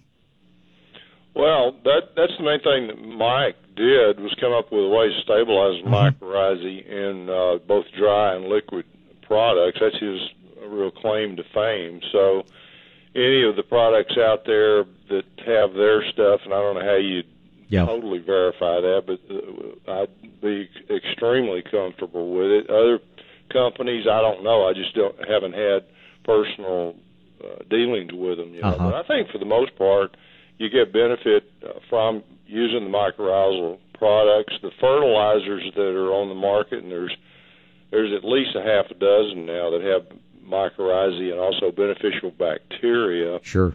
uh, in the in the products. That, those things are, are probably worth the money. You know, making the fertilizer cost a little bit more money. You don't have to do it. You sure. can do what some of our, even our critics recommend, you know, don't put out anything but shredded tree trimmings, mulch, and, and your own uh, urine and your own compost. Yeah. If you don't do anything but those things, you'll develop mycorrhizal fungus and have good root systems and have good production. But most people are not patient enough to go that route. Sure. So, all these other things that we talk about just speed up the process. Well, and I've not noticed that it really adds to the price of things. I mean, I guess it would depend on how much they're putting in, but I haven't seen an increase in the price of the fertilizers or the compost or certainly the Garrett Juice product, the Garrett Juice Pro that has it in there. I'm, you know, I, I just think it's something worth looking for, and I, I don't really think you pay much extra for it. I think it's a better way to go because you're you're going to have to buy both things if you don't use it. Uh, if you're going you know going to go in, into using that that microbe, and it's going to cost more money than the products where it's where it's blended together. So it just depends on what people want to do and what their budgets are. Sure, and uh, you know people like Espoma have been doing it for years. I know the uh, Medina people are putting in a lot of their products. It's uh, It's just a good thing, and of course, you know, as we've discussed, there are a handful of plants, and I always laugh when I think about the one, one of the plants that does not form a mycorrhizal association is Amaranthus. Yeah. It's uh, pretty and, ironic. Yeah. yeah, and this time of year, I know broccoli doesn't, so I suspect most of the cole family plants don't, but uh, woody shrubs and trees and most everything there certainly do, and uh, it's very important part of uh, building up the hardiness and the resistance and things like that to plants. So I think it's always worth talking about. Well, uh, my latest column was about uh, living Christmas trees, and we ran into a couple of interesting things there. One, uh, uh, Maggie, who works with us to help us with our website and everything, uh-huh. uh, sent me a note and said that she was updating the Japanese black pine entry in the, our library on Dirt Doctor dot com and needed a photograph. Didn't have one there. And, you know, it's a plant I used to design in all the time. Do y'all ever use it there in San Antonio? You know, the Aleppo pine seems to work better than the Japanese black pine. I've, in people that have relatively good soil, yeah, I have two or three friends around that have beautiful specimens, and of course it's uh, it's a little more compact. It's uh, practically an artistic tree in the way it grows, but it is not widely used here. I think you probably see a lot more of them in Dallas. The principal two pine pines we see around here are the Italian stone pine and the halepensis or Aleppo pine. Yeah, I uh, I think that the uh, Italian stone pine is the toughest by far. I don't recommend Japanese black pine anymore at all. I used to design it in every project I did, and it mm-hmm. has real interesting character. It's yep. not a uh, you know a uniform growing tree, so I like it. But I think it just kind of goes downhill with the alkaline soils over over time. But anyway, but, but I had some good shots of some of the pre-ones that uh, still exist here in Dallas on the uh, in the library. Mm-hmm. I'm doing the next uh, column about uh, the sick tree treatment and what all things that it will help with, and I'm including we're able to put more photographs in than before, but I'm putting in the fact that if you have, if you want to give somebody a gift of how to solve a problem they might be having with their trees, the mm-hmm. sick tree treatment would be a great gift to give them uh, in writing in the column or from the, you know, one of the books or the uh, website you want, whether they're having uh, mistletoe mm-hmm. invasion or t- dead tip growth or cankers in the tree or chlorosis and yellow leaves or storm damage or lightning damage or insect or disease, sure. any of those things. I'm going to list them all and put some photographs in. Well, I, I would strongly suggest uh, that you also put something in there that says a tree doesn't have to be sick to benefit from the sick tree treatment. We call it that because it tends to restore health, but yeah, it'll make a healthy tree healthier, so you use it on everything. Yeah, that's a that's a really good point. Uh, a couple of quick things that kind of follow up on things that we've talked about, and I've heard you uh, mention on on the uh, on the show on the tree paint. I think people realize that I'm not as uh, uh, firm about you know recommending to use tree paint. paint on. I'm more cavalier than you are. Mm-hmm. Um, you're probably uh, smart to do it, but I just uh, I keep pushing the envelope to see how much I can get away with it. But one of the, the things about tree paint that you might want to add to your recommendations to people down there, the very best tree paint on the planet is called Lac Balsam. Uh-huh. It's L A C B O B A L S A M, Lac Balsam, and it's uh, it's an imported product. It comes from France. It's one that uh, Lambert's introduced me to years ago. Mm. One, it's got a very nice color. It's almost like the Lambert green. It's not exactly, but it's close to that. And it stays flexible and huh. breathes. Yeah. And it, it allows the... Uh, Uh, the callus to reheal quicker. That's one reason I don't recommend tree paint very much at all. Yep. Is that it does restrict the uh, the healing of the, of the wound. But the other two that are kind of cool. Well, any latex paint like you mentioned is good, but also orange shellac mm-hmm. works well. And if you do the orange shellac, you can paint it right in the center of the cut. You you don't even have to take it out all the way to the edge. And the fragrance helps huh. with the with the thing, uh, you know, what you're trying to do as well. So those are a couple of things to add uh, to your well, I I appreciate it. We just see so much oak wilt down here. Y'all are blessed that you don't have much of it in the Dallas area, but it's just it's becoming more and more widespread. And I personally think that uh, I, I don't think there's any doubt that people that are not on an organic program, their trees are going to be much more susceptible to oak wilt, and unfortunately, we've still got way too many farmers and ranchers that are out there with the synthetic fertilizers and the weed killers and everything else, and then they wonder how, you know, why they have so much oak wilt. And, you know, I don't, the pruning paint to me is, it's never for the benefit of the tree as far as improving wound healing, because the tree does that on its own, but uh, it's just to keep the blasted insects away. But my gosh, I, I I think what we're talking about more and more and more is uh, making your trees basically immune to oak wilt through following basically a sick tree treatment program. But anything that is going to improve this, whatever we call it, this uh, this immune system in trees, because I fully believe that whether it's using Uh, well, any of these products that stimulate this response in the trees, you can make your trees just pretty much uh, immune to oak wilt and many other diseases and many other problems, just like you can the Phytophthora on the you know, on bedding plants and just a lot of different things that uh, just the sick tree treatment through the cornmeal and other things in it just builds up this immunity.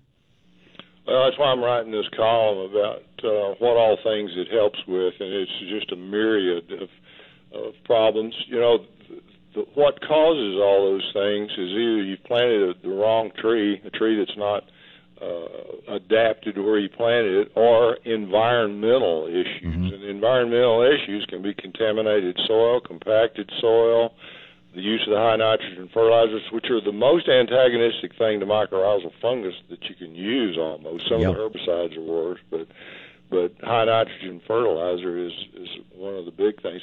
The thing on, um, you know, the knitted dewid beetle uh, and, and oak wilt that I've always had, uh, I've always scratched my head about a little bit is that pruning wounds aren't the only wounds on a tree. Oh, yeah. You've almost always got Uh, hail damage, squirrels eating the bark, you know, other rodents, all these other things. And if you're going to prune all the da- the damage on a tree, you'd be working quite oh, a, it'd be quite impossible. A long time. Yeah, every so. time you have a windstorm, you have damage. But uh, I, I think that a lot of that has come about because so many of the oak wilt centers that we see in South Texas, uh, where they seem to originate is where the power companies come through pruning trees. And improper pruning, yeah. That's right, exactly right. Too many limbs coming off, lifting the bottom limbs. But anyway, that was just something to add to the, to the thinking cap there. The other thing I wanted to pass on to you, one of my uh, research people, one of my listeners passed on something to me the other day that was a little disturbing to me because of what you and I have been recommending for a long time. He used some coffee grounds uh-huh. in an experiment that proved that showed something very interesting. He used it in his potting uh, soil in flats and in pots when he was put uh, germinating seed, mm-hmm. and he did he did some with and some without coffee grounds. And where he used coffee grounds, his germination was terrible. Really? Yeah, really impacted. He did he did it again, and I I threw it out on the air and told other people to try it and see if we're you know we're getting you know some replication there. But it's just something uh, to think about. I'm I'm like you know you and I've been recommending coffee grounds for a long time, and I've seen good results. I have been putting it in one or two areas outside mm-hmm. here at, at my place, and I'm I've seen pretty good results. But that's just something to also um, think about now. And we'll he he has sent me photographs of it, and uh-huh. I'll add it to the website, and we're going to get some more done too, and see. You know, a company looked into it down there and was going right. to put a commercial product out and didn't do it. Maybe they ran into something similar. I don't know. You know, I've never blended it into the soil, and that might have something to do with it. I've always used it just on the surface where plants were growing, and uh, I've not seen I've not seen anything but good results. But it may be that blending it into the soil, it has some sort of negative effect, negative effect on uh, seed germination or something like that, but it's something we sure need to be aware of, and I just, I what, guess I'd never thought about that. What he was suspicious of, what he did was he lo- used a little thin layer on the surface of the potting soil where he was germinating mm-hmm. seed, and he, he suspects that it may be the caffeine.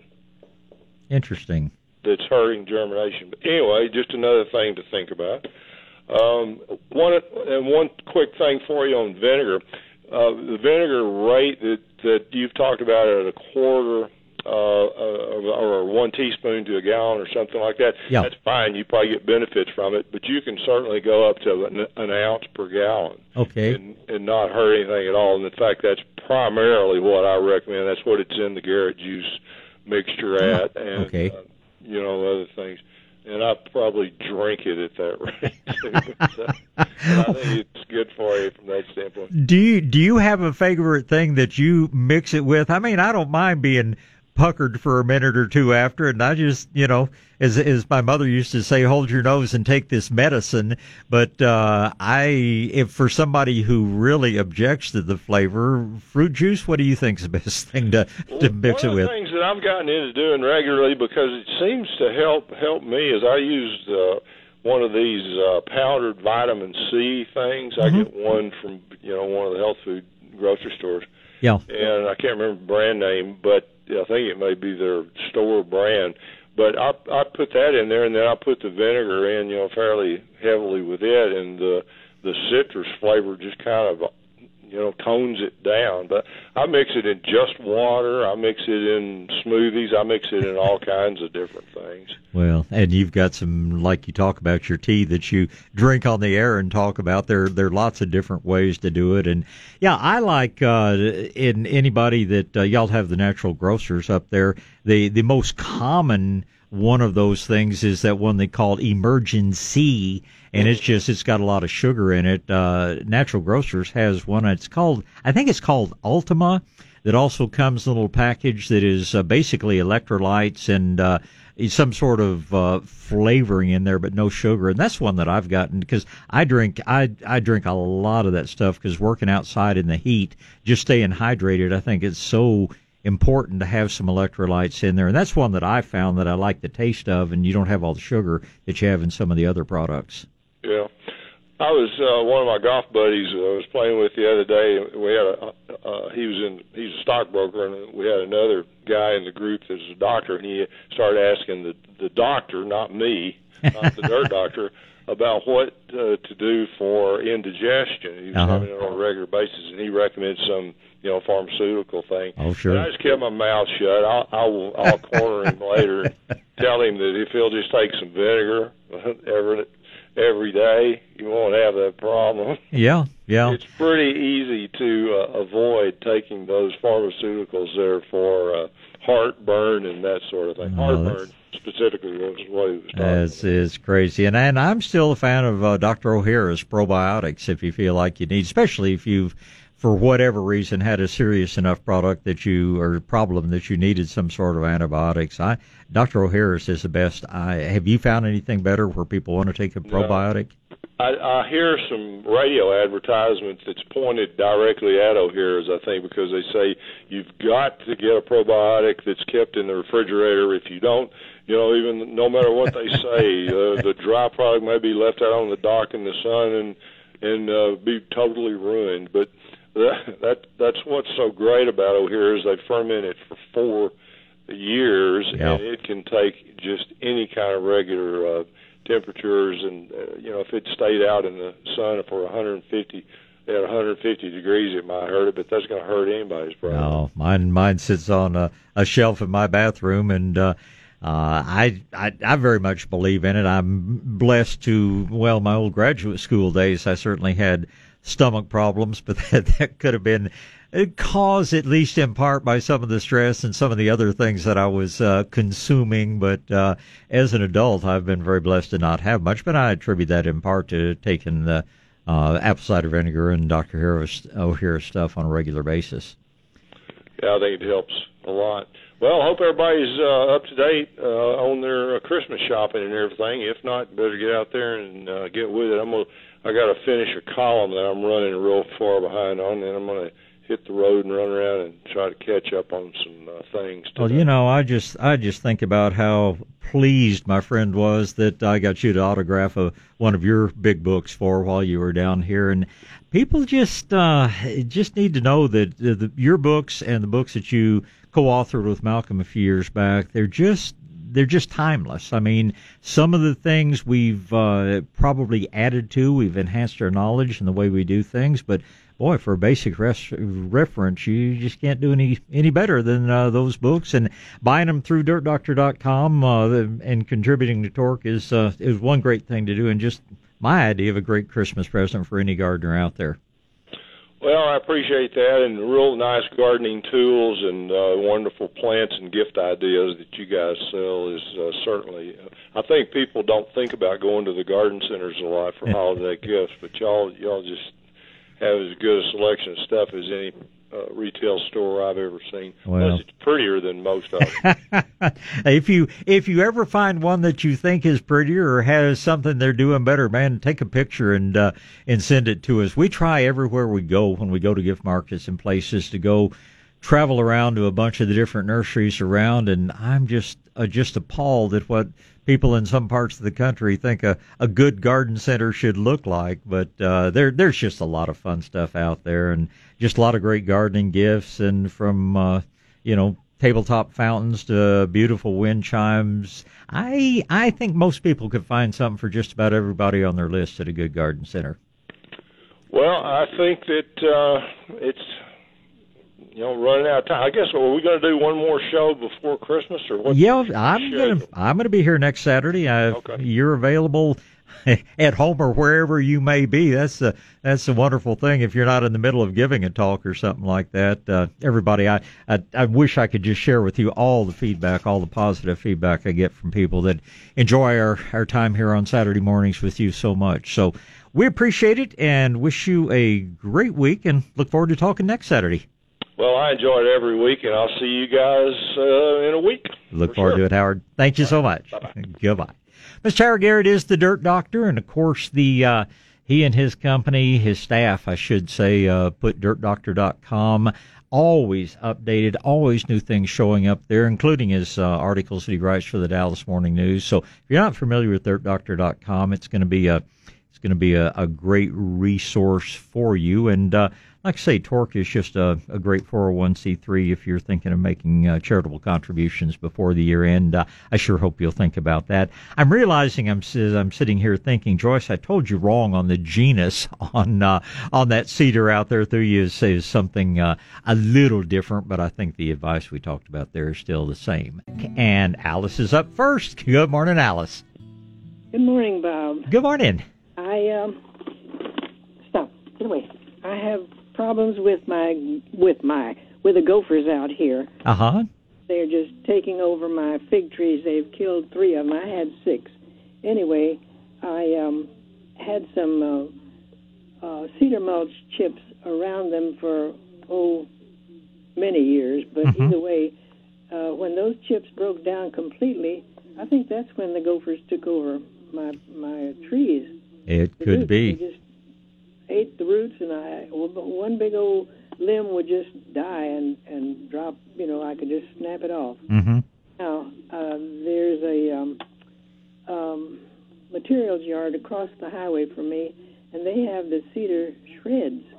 Uh-huh. And uh, I'm wondering how it looks like wrinkled spaghetti. It just, uh, I don't know how long that would hold up compared to the chips. What do you think? If it is, you know, if it is our native juniper uh, ground up, I think it would hold up about the same. You can actually buy cedar oil that you can use to refresh the, you know, the aromatic quality. It's sold under names, I think the most common one is called Cedar Side.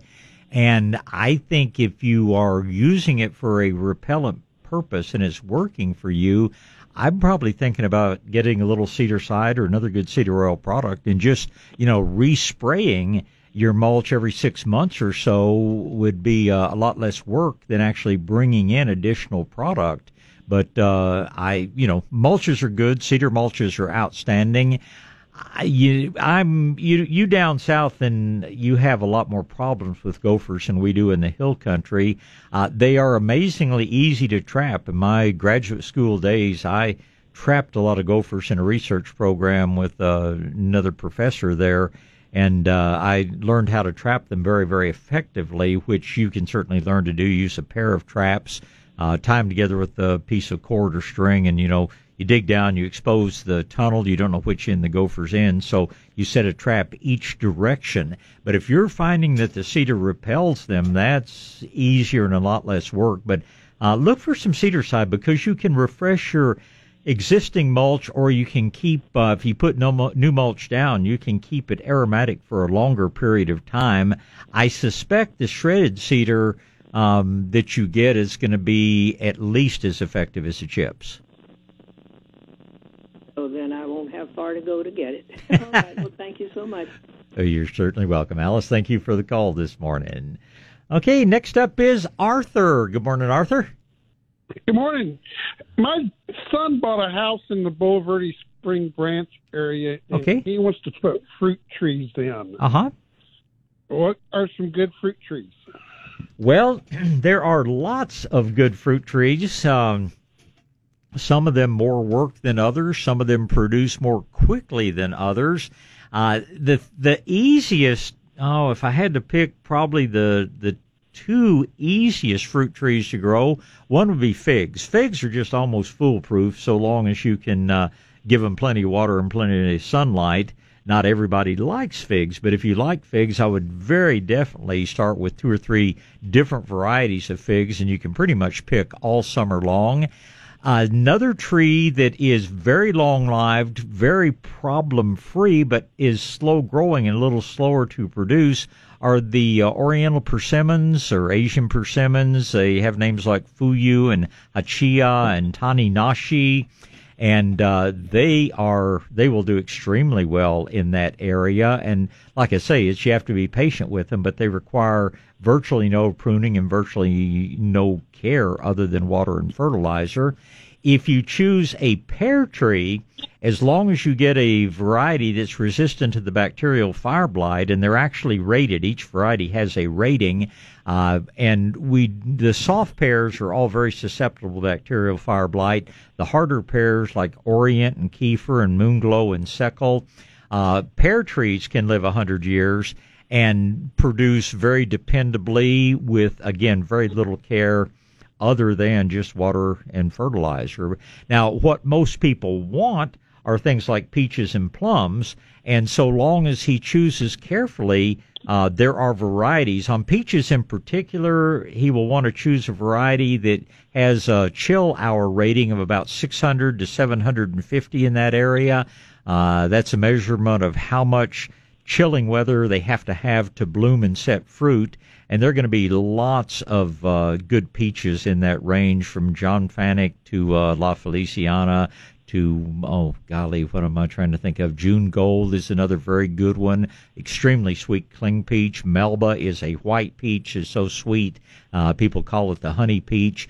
Those will all grow very well for them, but peaches will have to be pruned and cared for a little bit more than the first ones I mentioned. Plums, as long as he either gets a self-fertile plum like Santa Rosa or plants two or three varieties like uh, Bruce and Methley and uh, some of these others together to get good cross-pollination, plums will do very well, but again, they need yearly pruning. They need a little bit more care than some of the others. So those are just a few of the different fruit trees that um, he should be very successful with. Now, he will have to be sure that his area is uh, deer-proof, so to speak, a high enough fence to keep the deer out. But uh, any or all of those fruit trees should do very well for him. Just plums and peaches are the most popular, but they're also the most labor-intensive as far as caring for them. Well, it sounds like he's going to get a gift card for Christmas instead of a fruit tree. And I guess I should mention one other. Uh, the satsumas, Um, uh, which are, you know, the tangerines, they are cold hardy enough that most years he would not have to protect them. Now, lemons or limes he can grow, but he's going to have to do some winter protection. But uh, if he wants to try citrus, uh, satsuma should do pretty well for him up there as well. But, yeah, I would get him a couple of things. I'd get him a good book on uh, on fruit trees. And, uh, again, the book that Howard Garrett and Malcolm Beck did, their organic vegetable book, has a pretty good section on fruit trees. And uh, there, there are various other ones out there. But, yeah, he just... he needs to be well-informed and plan well in advance. January, February, those are going to be the best months to plant, so uh, a good gift card for Christmas would be a great idea.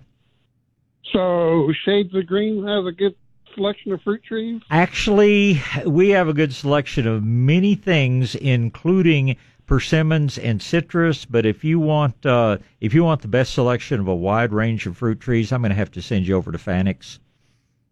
Okay. Well, you have a great Christmas, and uh, thank you very much. It's always a pleasure, Arthur. Appreciate the call this morning, and you do the same. Right now, we're still talking gardening, and it's Rick's turn. Good morning, Rick. Good morning, Bob. Morning, sir. I'm a I'm a long-time listener and a first-time caller. Well, I've thank been, thank you my, for calling. My wife, my wife started me on this years ago, and uh Uh, we have learned so much, and we've implemented it in our five acres, and it, and people go by and they, they stop and, and compliment us on so many different things, and and we get to talk to them, and, and then we put a plug in for you and say, man, we learned it all from well, Bob, you you're know? You're very kind. So, it, I may have helped you avoid problems, but it's your hard work that's made it happen. So, well, uh, but it's a pleasure. Yeah, oh yeah. You know, I'm I'm seventy-six, and I get out, and I'm I've got a lot of physical problems, but I'll tell you what, uh, the gift that you can give to people is to, to keep them active. Amen. And and to do it in something enjoyable and. And and something that's profitable. Yeah. Our garden, I mean, we w- when we have our asparagus come in, we're the envy of, of everybody because we're, we're eating asparagus, all different kinds of ways for three, four months. Uh, yeah. And uh, my wife makes pickles out of the cucumbers, and uh, she's learned how to can and and freeze things. And we, we even have a... Uh, a fig tree that, mm-hmm. you know, a lot of people say they, they don't like figs because of the texture and everything, but they don't realize w- when they have those figs and they save them and get some of those poteed strawberries. Oh, yeah. And, and mix the two together. You don't have to put sugar with with that strawberries, and you make some good freezer jam. And, and, you know, you're you're making on. me hungry is what you're doing right now. But I'm just trying, I'm trying to encourage people. Well, uh, you're doing a good thing, and, and like I love the words of an old fellow wrote a hiking guide to an area I love in Wyoming, and he always said, uh, we don't stop hiking because we grow old. We grow old because we stop hiking. And that's, uh, you know, that's activity, right. Whether it's in the garden, whether it's uh, out in nature, but that's that's the thing that's going to it's going to just not only keep you going, but make life more interesting. Mm-hmm. I just I don't understand boredom. I, and I know there are a lot of bored people in the world uh, out there, but uh, I, I'd rather be outside working than be behind a computer any day. So, you and me both. Uh, The, the gift that you can give to people this time of the year is the gift of learning how to uh, feed themselves with, I mean, they go to the market and they spend all kind of money on, on asparagus at three dollars a, a pound and stuff. And, and, and if I counted up just what we have in asparagus alone, sure. You know, I, I've, I've saved so much money just on that. And it's so en- enjoyable. And, and delicious. And we have that, you know, three hundred sixty-five days a year. We've got something that we're picking and, and eating, you know, that's come from our garden. So those that are out there that want to give a gift, give the gift of enjoyment, of, of getting outside and doing things and having a little garden. You don't need a big a big five acres or anything. You, even in your backyard in the city, you can you can have a raised garden and And a four by four, you can grow all kinds of things. But there's there's books out there on it. Yep. And and and I love Howard Garrett's.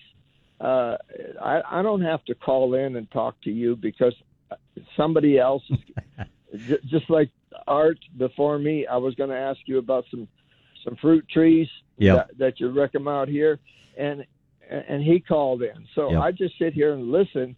And I learn a lot from what the callers. Well, I, I hope you won't ever hesitate to call. Sounds like you ought to put up a sign out there for everybody that has admired your garden and say, okay, on the third Saturday of March, I'm going to hold a little free talk uh, here in my garden. And sounds like you've got a lot of people in your neighborhood that would come flocking over to learn how you oh, do it. Yeah. And you're just from the way you express yourself, I think you make a pretty good teacher, Rick. So uh, I I love it, but I, but a reason I called because I, I heard you all talking about how sour that apple yeah. cider vinegar is, right? And that was some nasty stuff for me to.